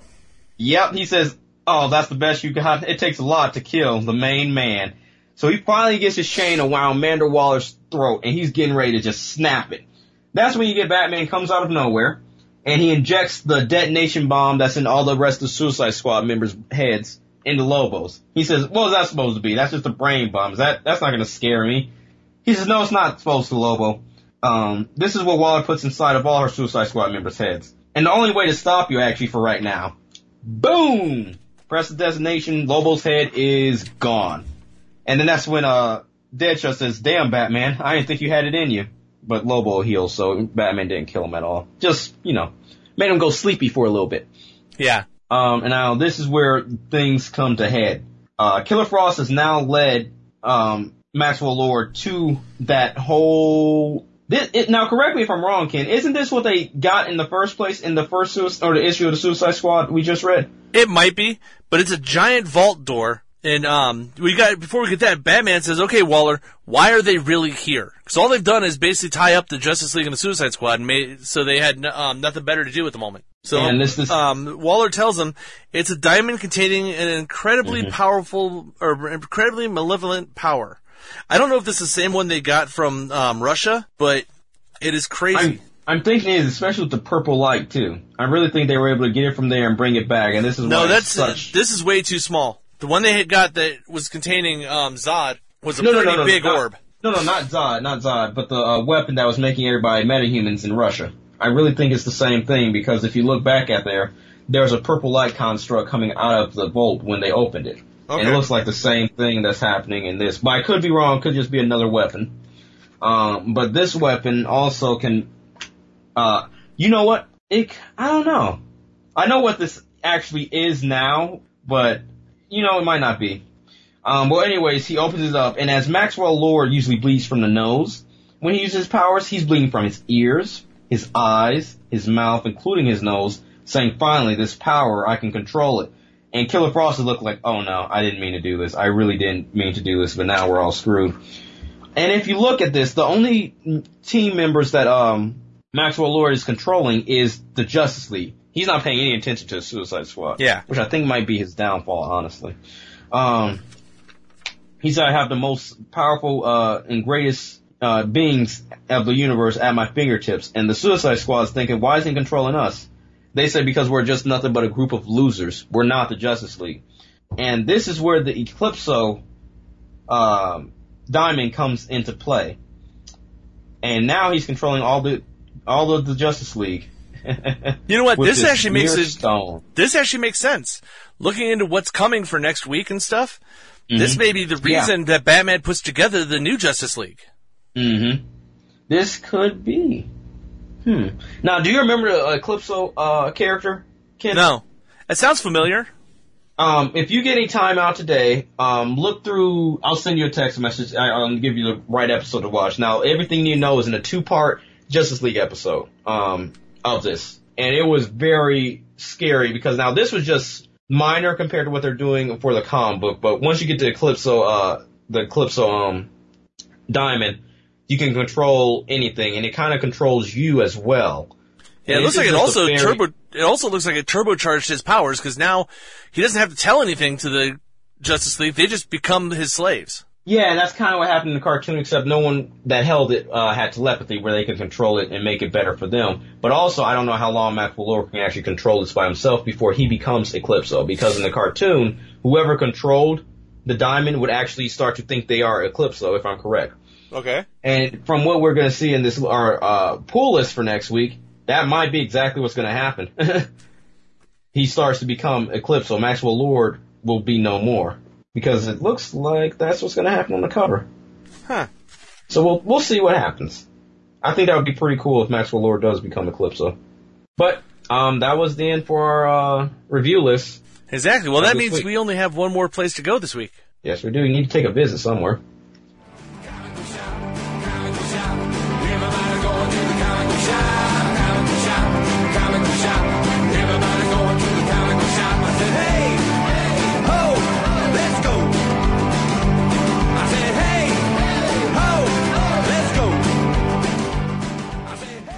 And that song, as always, brings us to our comic shop pull list for this week for January 25th, 2016. And I want to thank the Shazbots who give us the song Comic Shop and let us use it for this. They're the sponsors of the pull list. Go check them out on iTunes and Facebook and anywhere else you can find music. Let them know that DC Superpower sent you. So this week we have 14 books on the list for Rebirth books. And the first one we have is Action Comics 972, Men of Steel Conclusion. Superman's found a way to save Lex Luthor's life, but it may cost the Man of Tomorrow his own future. Art is done by Art Thibert and Steven Segovia, and is written by Dan Jurgens. Sweet. I'm really liking what they're doing with this whole, I don't know, Lex Luthor being Superman just gives me nostalgia every time I see it and read it. Don't know why I like it so much. I don't know how you get nostalgia over it. I guess not nostalgia, but I guess hope. For seeing Lex Luthor can turn good, any character in DC can be good. Yeah. Next we have on our list, Batgirl issue number 7, Son of Penguin part 1. Babs is back in Burnside, but everything's different. Friends, school, even Burnside itself. Batgirl must determine her next step. When she realizes the shady new tech module moving into her neighborhood is none of other than the... what is that? Estranged son of the Penguin. Literally son of Penguin. This is peculiar. I didn't know the Penguin had a son. I didn't either. This is new to me. Art done by Christopher Wildgoose. I don't know why that name made me laugh. And written by Hope Larson. Cool. Next up, we got more Batgirl. Or no, this is Batman. Batman Beyond, number 4. There we go. It is still in Gotham, so. Yeah. Part of Bat Family. The deadly secret behind the newly risen Joker is revealed, and it's about to shake up Terry McGinnis' world. Terminal has been using the existence of the Clown Prince of Crime to set himself up as the leader of the anarchic gang of jokers. But this new revelation may even put his own criminal empire in jeopardy. This is a turning point chapter in the life of the Batman of the future. Art by Bernard Chang and is written by Dan Jurgens. Okay. Well, next we have Blue Beetle issue number 5. The Posse Part 5. Things are getting stranger in El Paso, where deep beneath the earth, something or someone has been sending out waves of magical energy that are creating beings with superpowers. And they all seem to have something after Blue Beetle. Now one such being has been summoned to prepare the way for the Earth's rising. All of this puts Jaime way out of his territory, so it's time for Dr. Fate to toss his helmet into the ring. Oh, yeah. Dr. It's about Fate. Time we got Dr. Fate. We knew he was coming. I know, right? Art done by Scott Collins and written by Keith Griffin. Yeah, I've been waiting for seeing what Dr. Fate is going to do, because he's one of the most powerful characters with DC, especially for magic. So yeah, it's time. It's definitely time. Well, next up, we have Deathstroke number 11. Chicago. Jack Ryder, a.k.a. The Creeper, investigates a series of murders in Chicago and comes face-to-face with Deathstroke, the world's deadliest assassin. Christopher Priest is joined by guest artists Denise Cohen and Bill Sienkiewicz for an unflinching look at the gun violence in America. Art by Bill Sienkiewicz and Denise Cowan, and written by Christopher Priest. So, right. Is that... Oh, looking at the cover, the Creeper. Mm-hmm. You recognize that? This is another one that's a Marvel ripoff character, if I remember right. What's the Marvel character that looks like that? I gotta look this up, because I remember the Creeper being the Creeper. What? He looks... Is that Kraven the Hunter is what he looks like? Yeah, that's who you're thinking of. That's what you're thinking of. Just with a different paint job? It's a ripoff. Yeah, because they have really nothing in common. It's just his look, really, I guess. And it's not really his look, it's just his upper body. It's the outfit, I guess. It's with the hair and the clothes and all that stuff. Yeah, that's really it, because there's not too much in common, but I guess they might have saw that. I don't know who came out first, actually. We'll do some research on that. But the Creeper I'm going to buy, or not buy, I'm going to buy this issue with the Creeper in there just because I'm a Creeper fan. I feel like we haven't seen enough of him in DC Comics, but he's back in Rebirth, so it must mean he exists. Okay. But next on our list, we have Detective Comics issue 949. I wonder what big thing's going to happen in issue 950. Batwoman Begins, Part 1 and 2. The special two-part interlude spotlights the team leader Batwoman. In the wake of the night of the Monster Men, Argus has built a secret research city around the corpse of the Megamunts that collapsed in Gotham Harder, creating Gotham City's newest and most dangerous neighborhood, Munstertown. In issue number 949, the Munson faces a deadly compilation of a colony once Jacob Kane back, and they'll kill to set him free. Art done by Ben Oliver and written by Margaret Bennett and James T. Tyon IV. Now, it seems like this is going to be a little bit of a prequel book from what we've seen in Batwoman's world. Yeah, well, a little bit, but a lot of it's still, remember, we're moving the story ahead to Batgirl actually having her own title. Right. Well, since we said part 1 and part 2, I'm wondering, since they said they're going to go to the wake of the Munster Men. So, yeah. It's going to be back a little bit. I think we might get a little bit of what's going on now. This is going to be good. How much is this one going to cost? This one should be the regular price. Okay. Since it said part 1 and part 2 in the book, I figured that's just because they have two stories that are a little on the shorter side. Oh, okay. It says here it's $2.99. Yep, 32-page count. So all the same. Next one we have up is we've been loving this anyway, and we get more of the four together. We get Hal Jordan, the Green Lantern Corps, number 13. Heroes. See the majesty and heroism of the Green Lantern Corps from the point of view of a planet in desperate need of their power. Set far in the future, this issue is packed with clues about what's around the corner for Hal Jordan and the rest of the Green Lantern Corps. It's art by Ethan Van Sciver and written by Robert Venditti. And I'm looking at this next one. I'm surprised they didn't put any redacted for this one, because this kind of spoiled a little bit of what we're going to get to know, even though from the cover. Well, this is Justice League of America Killer Frost Rebirth, issue number 1.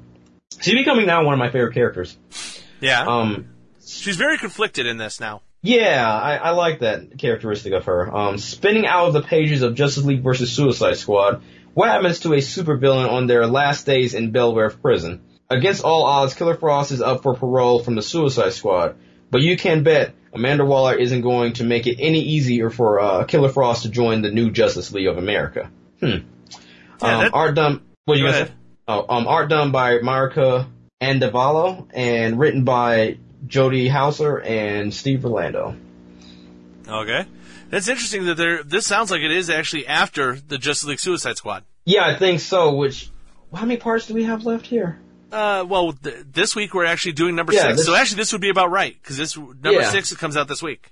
So, that would be the end to this, and I guess that's where we're going to... And here, before, on our review list this week, we had to read the Suicide Squad issue for basically a prequel to go in what happened in Suicide Squad versus Justice League. This one we're going to have to probably read afterwards, so we'll know what happens after that team up, then Suicide Squad, and then lead into the JLA, which I'm anticipating. I can't wait. Well, the next one actually is Justice League versus Suicide Squad number 6. It says, legendary JLA artist Howard Porter returns for the ultimate showdown between the Suicide Squad, the Justice League, and the forces of Redacted, which at this point we know is Maxwell Lord. Yeah. Unlikely heroes emerge from the rubble of DC's first major event since Rebirth, leaving both teams in a place they've never been before, and setting the stage for the all-new Justice League of America. Art by Howard Porter, and it's written by Joshua Williamson. Oh man, we'll come to a head. Oh yeah. It was a fun time seeing all that. We're going to get more, though. Next, we have Suicide Squad, issue number 10. Now, this is another one that ties into the whole Justice League vs. Suicide Squad. Well, this one, in the description here, shows it basically wraps up the whole story. Mm-hmm. A Justice League vs. Suicide Squad epilogue. She's lost a prisoner. Her darkest secret has been revealed, and she's unwittingly unleashed a major threat upon herself and Task Force X.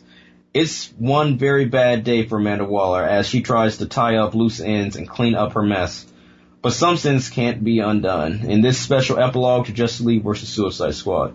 Yeah, reading this, I think we're going to get to see more things from Amanda Waller, and I think the prisoner she loses is probably going to be Killer Frost.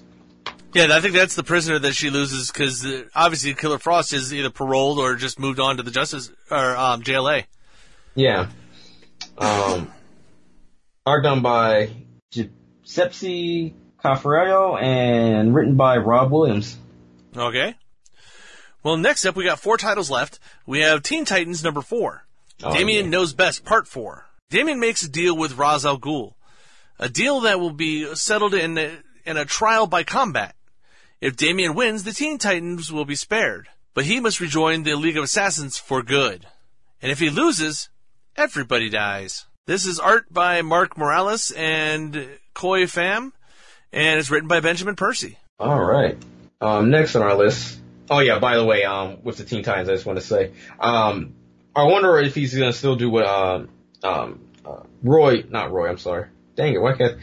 did in the Green Arrow series, just somehow betray Ra's al Ghul into thinking he's there for him. Yeah, he's not going to join the League. No, oh no.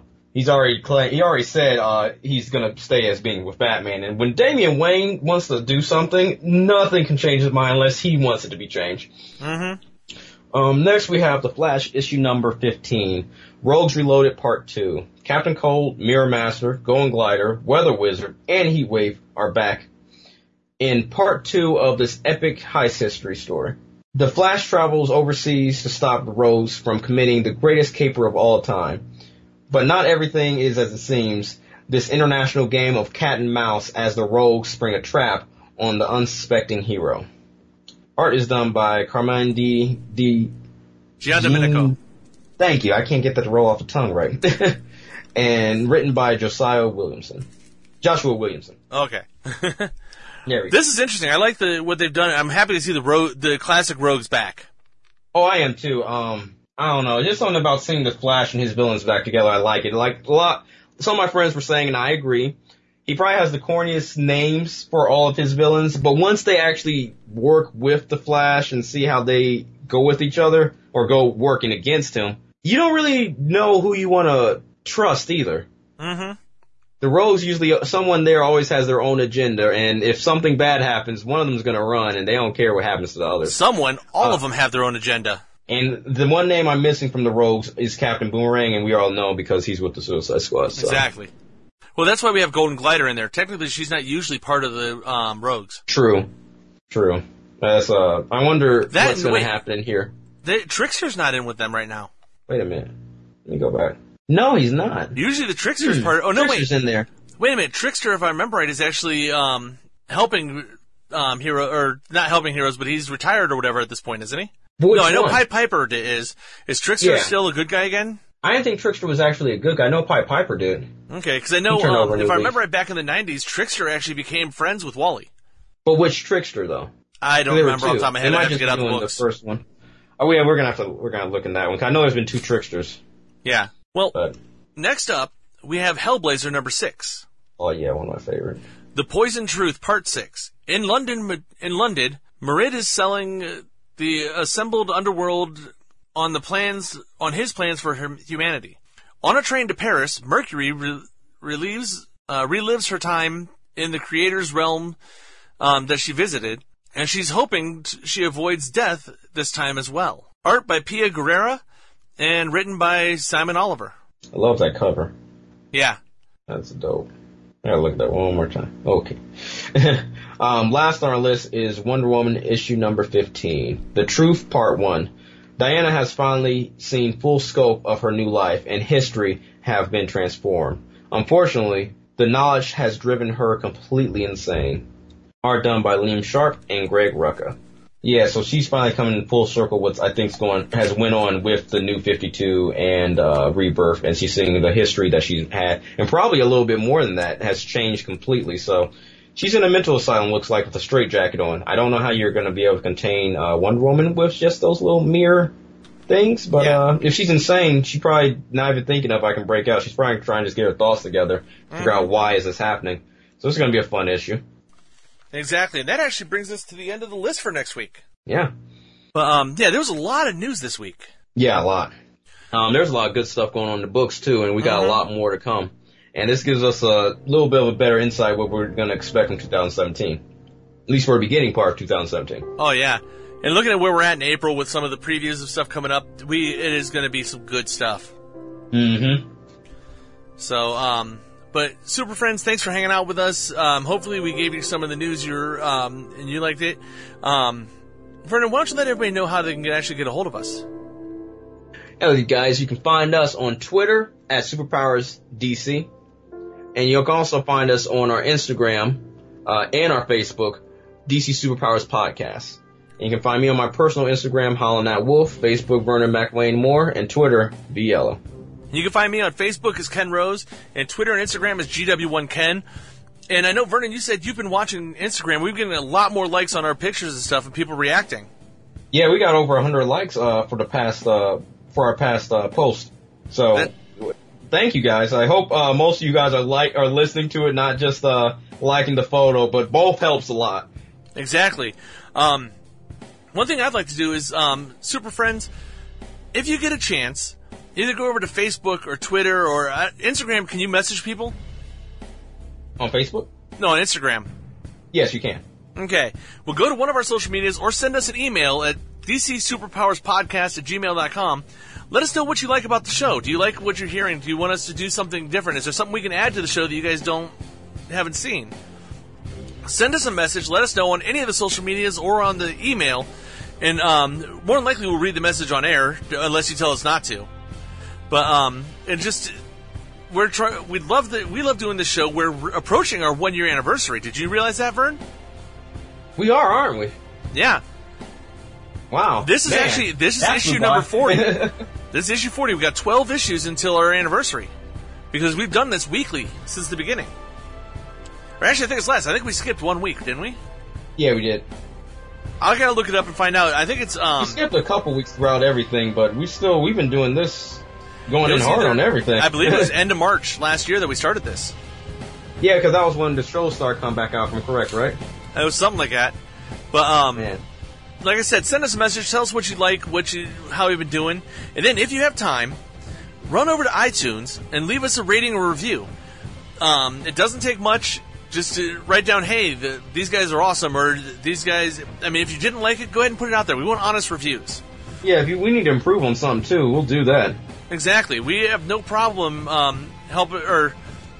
if you have honest criticism, we got no problem helping out and doing stuff with that. So, but remember, we are also part of the Tangent Bound Network and the Weeby Geeks Networks, and I believe that's all we have for this week, isn't it, Vernon? I think so. So, Vernon, anything else from you before we get going real quick? I just want to, once again, want to thank everybody. Like I said, we got a lot of likes on our Instagram page. So, I mean, people are at least checking us out, if not anything else. And thanks for listeners. We've increased our listeners, too, right? Oh, yeah. So every month we're steadily getting more and more downloads. So thank you guys. We appreciate it. I didn't think you guys would like us that much, but you are, and I really do enjoy it. It gives me a reason to come on here every week and keep reading these books, so we appreciate all of the love. Oh, yeah, they like us. They really, really like us. Oh. So, Super Friends, for Vernon, for myself, we'll see you next week.